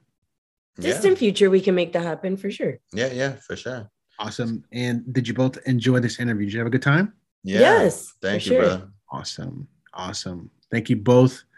Thank you both for taking some time. Before we go, if you can let everyone know where they can find you, um, what they can look forward to uh, seeing from you, um, and you know, just again, general where they can find you on the internet. Yeah. So um B Brenmar, that's two B's for Instagram. Bren Brenmar on SoundCloud if you want to hear the tracks. B R E N M A R. And uh yeah, man, I'm I'm excited. You know, we're both excited to to come up to Pittsburgh and and show out. Welcome the the new year, some new energy, 2022. Um, yeah, we got some really, really cool vibes in store. Definitely excited. And you can find me at Louisa Whoop Whoop uh, on Instagram. And that's pretty much it for me. Bill SoundCloud, Brenmar SoundCloud, hmm uh, at Deco Daydream MIA, at Casa Sueños. Yeah, if you're trying to come down to MIA and, and stay in a chic, nice little Airbnb sitch, Peep our reviews. We- Streets is talking. we got you. you know, you know who to holla at. yep, yep. Well, dope. Thank you both again. Again, my name is Ryan Brown. Uh, you just heard an amazing interview with Louisa and Bill. Thank you so much again for taking the time. Thank you all for listening. Um, you can catch Louisa and Bill for the Cobra Rising New Year's Eve 2022 party um, going down this Friday at Cobra in Pittsburgh, presented by Creatives Drinks. And make sure you have fun. MSYH FM will be in the building. We hope everyone can make it out. Um, the ticket link is and will be in the description. You can get tickets at www.cobrapgh.com slash events. And Louisa and Bill, to round out this interview, if you can introduce the last track, Show Me Things, a good way to end this interview. Uh, the last track from their EP that you can stream now on SoundCloud. We'll send it off with that. Let's do it. So this is Louisa of Louisa and Bill, and you're listening to Show Me Things on MSYH.fm. could show me.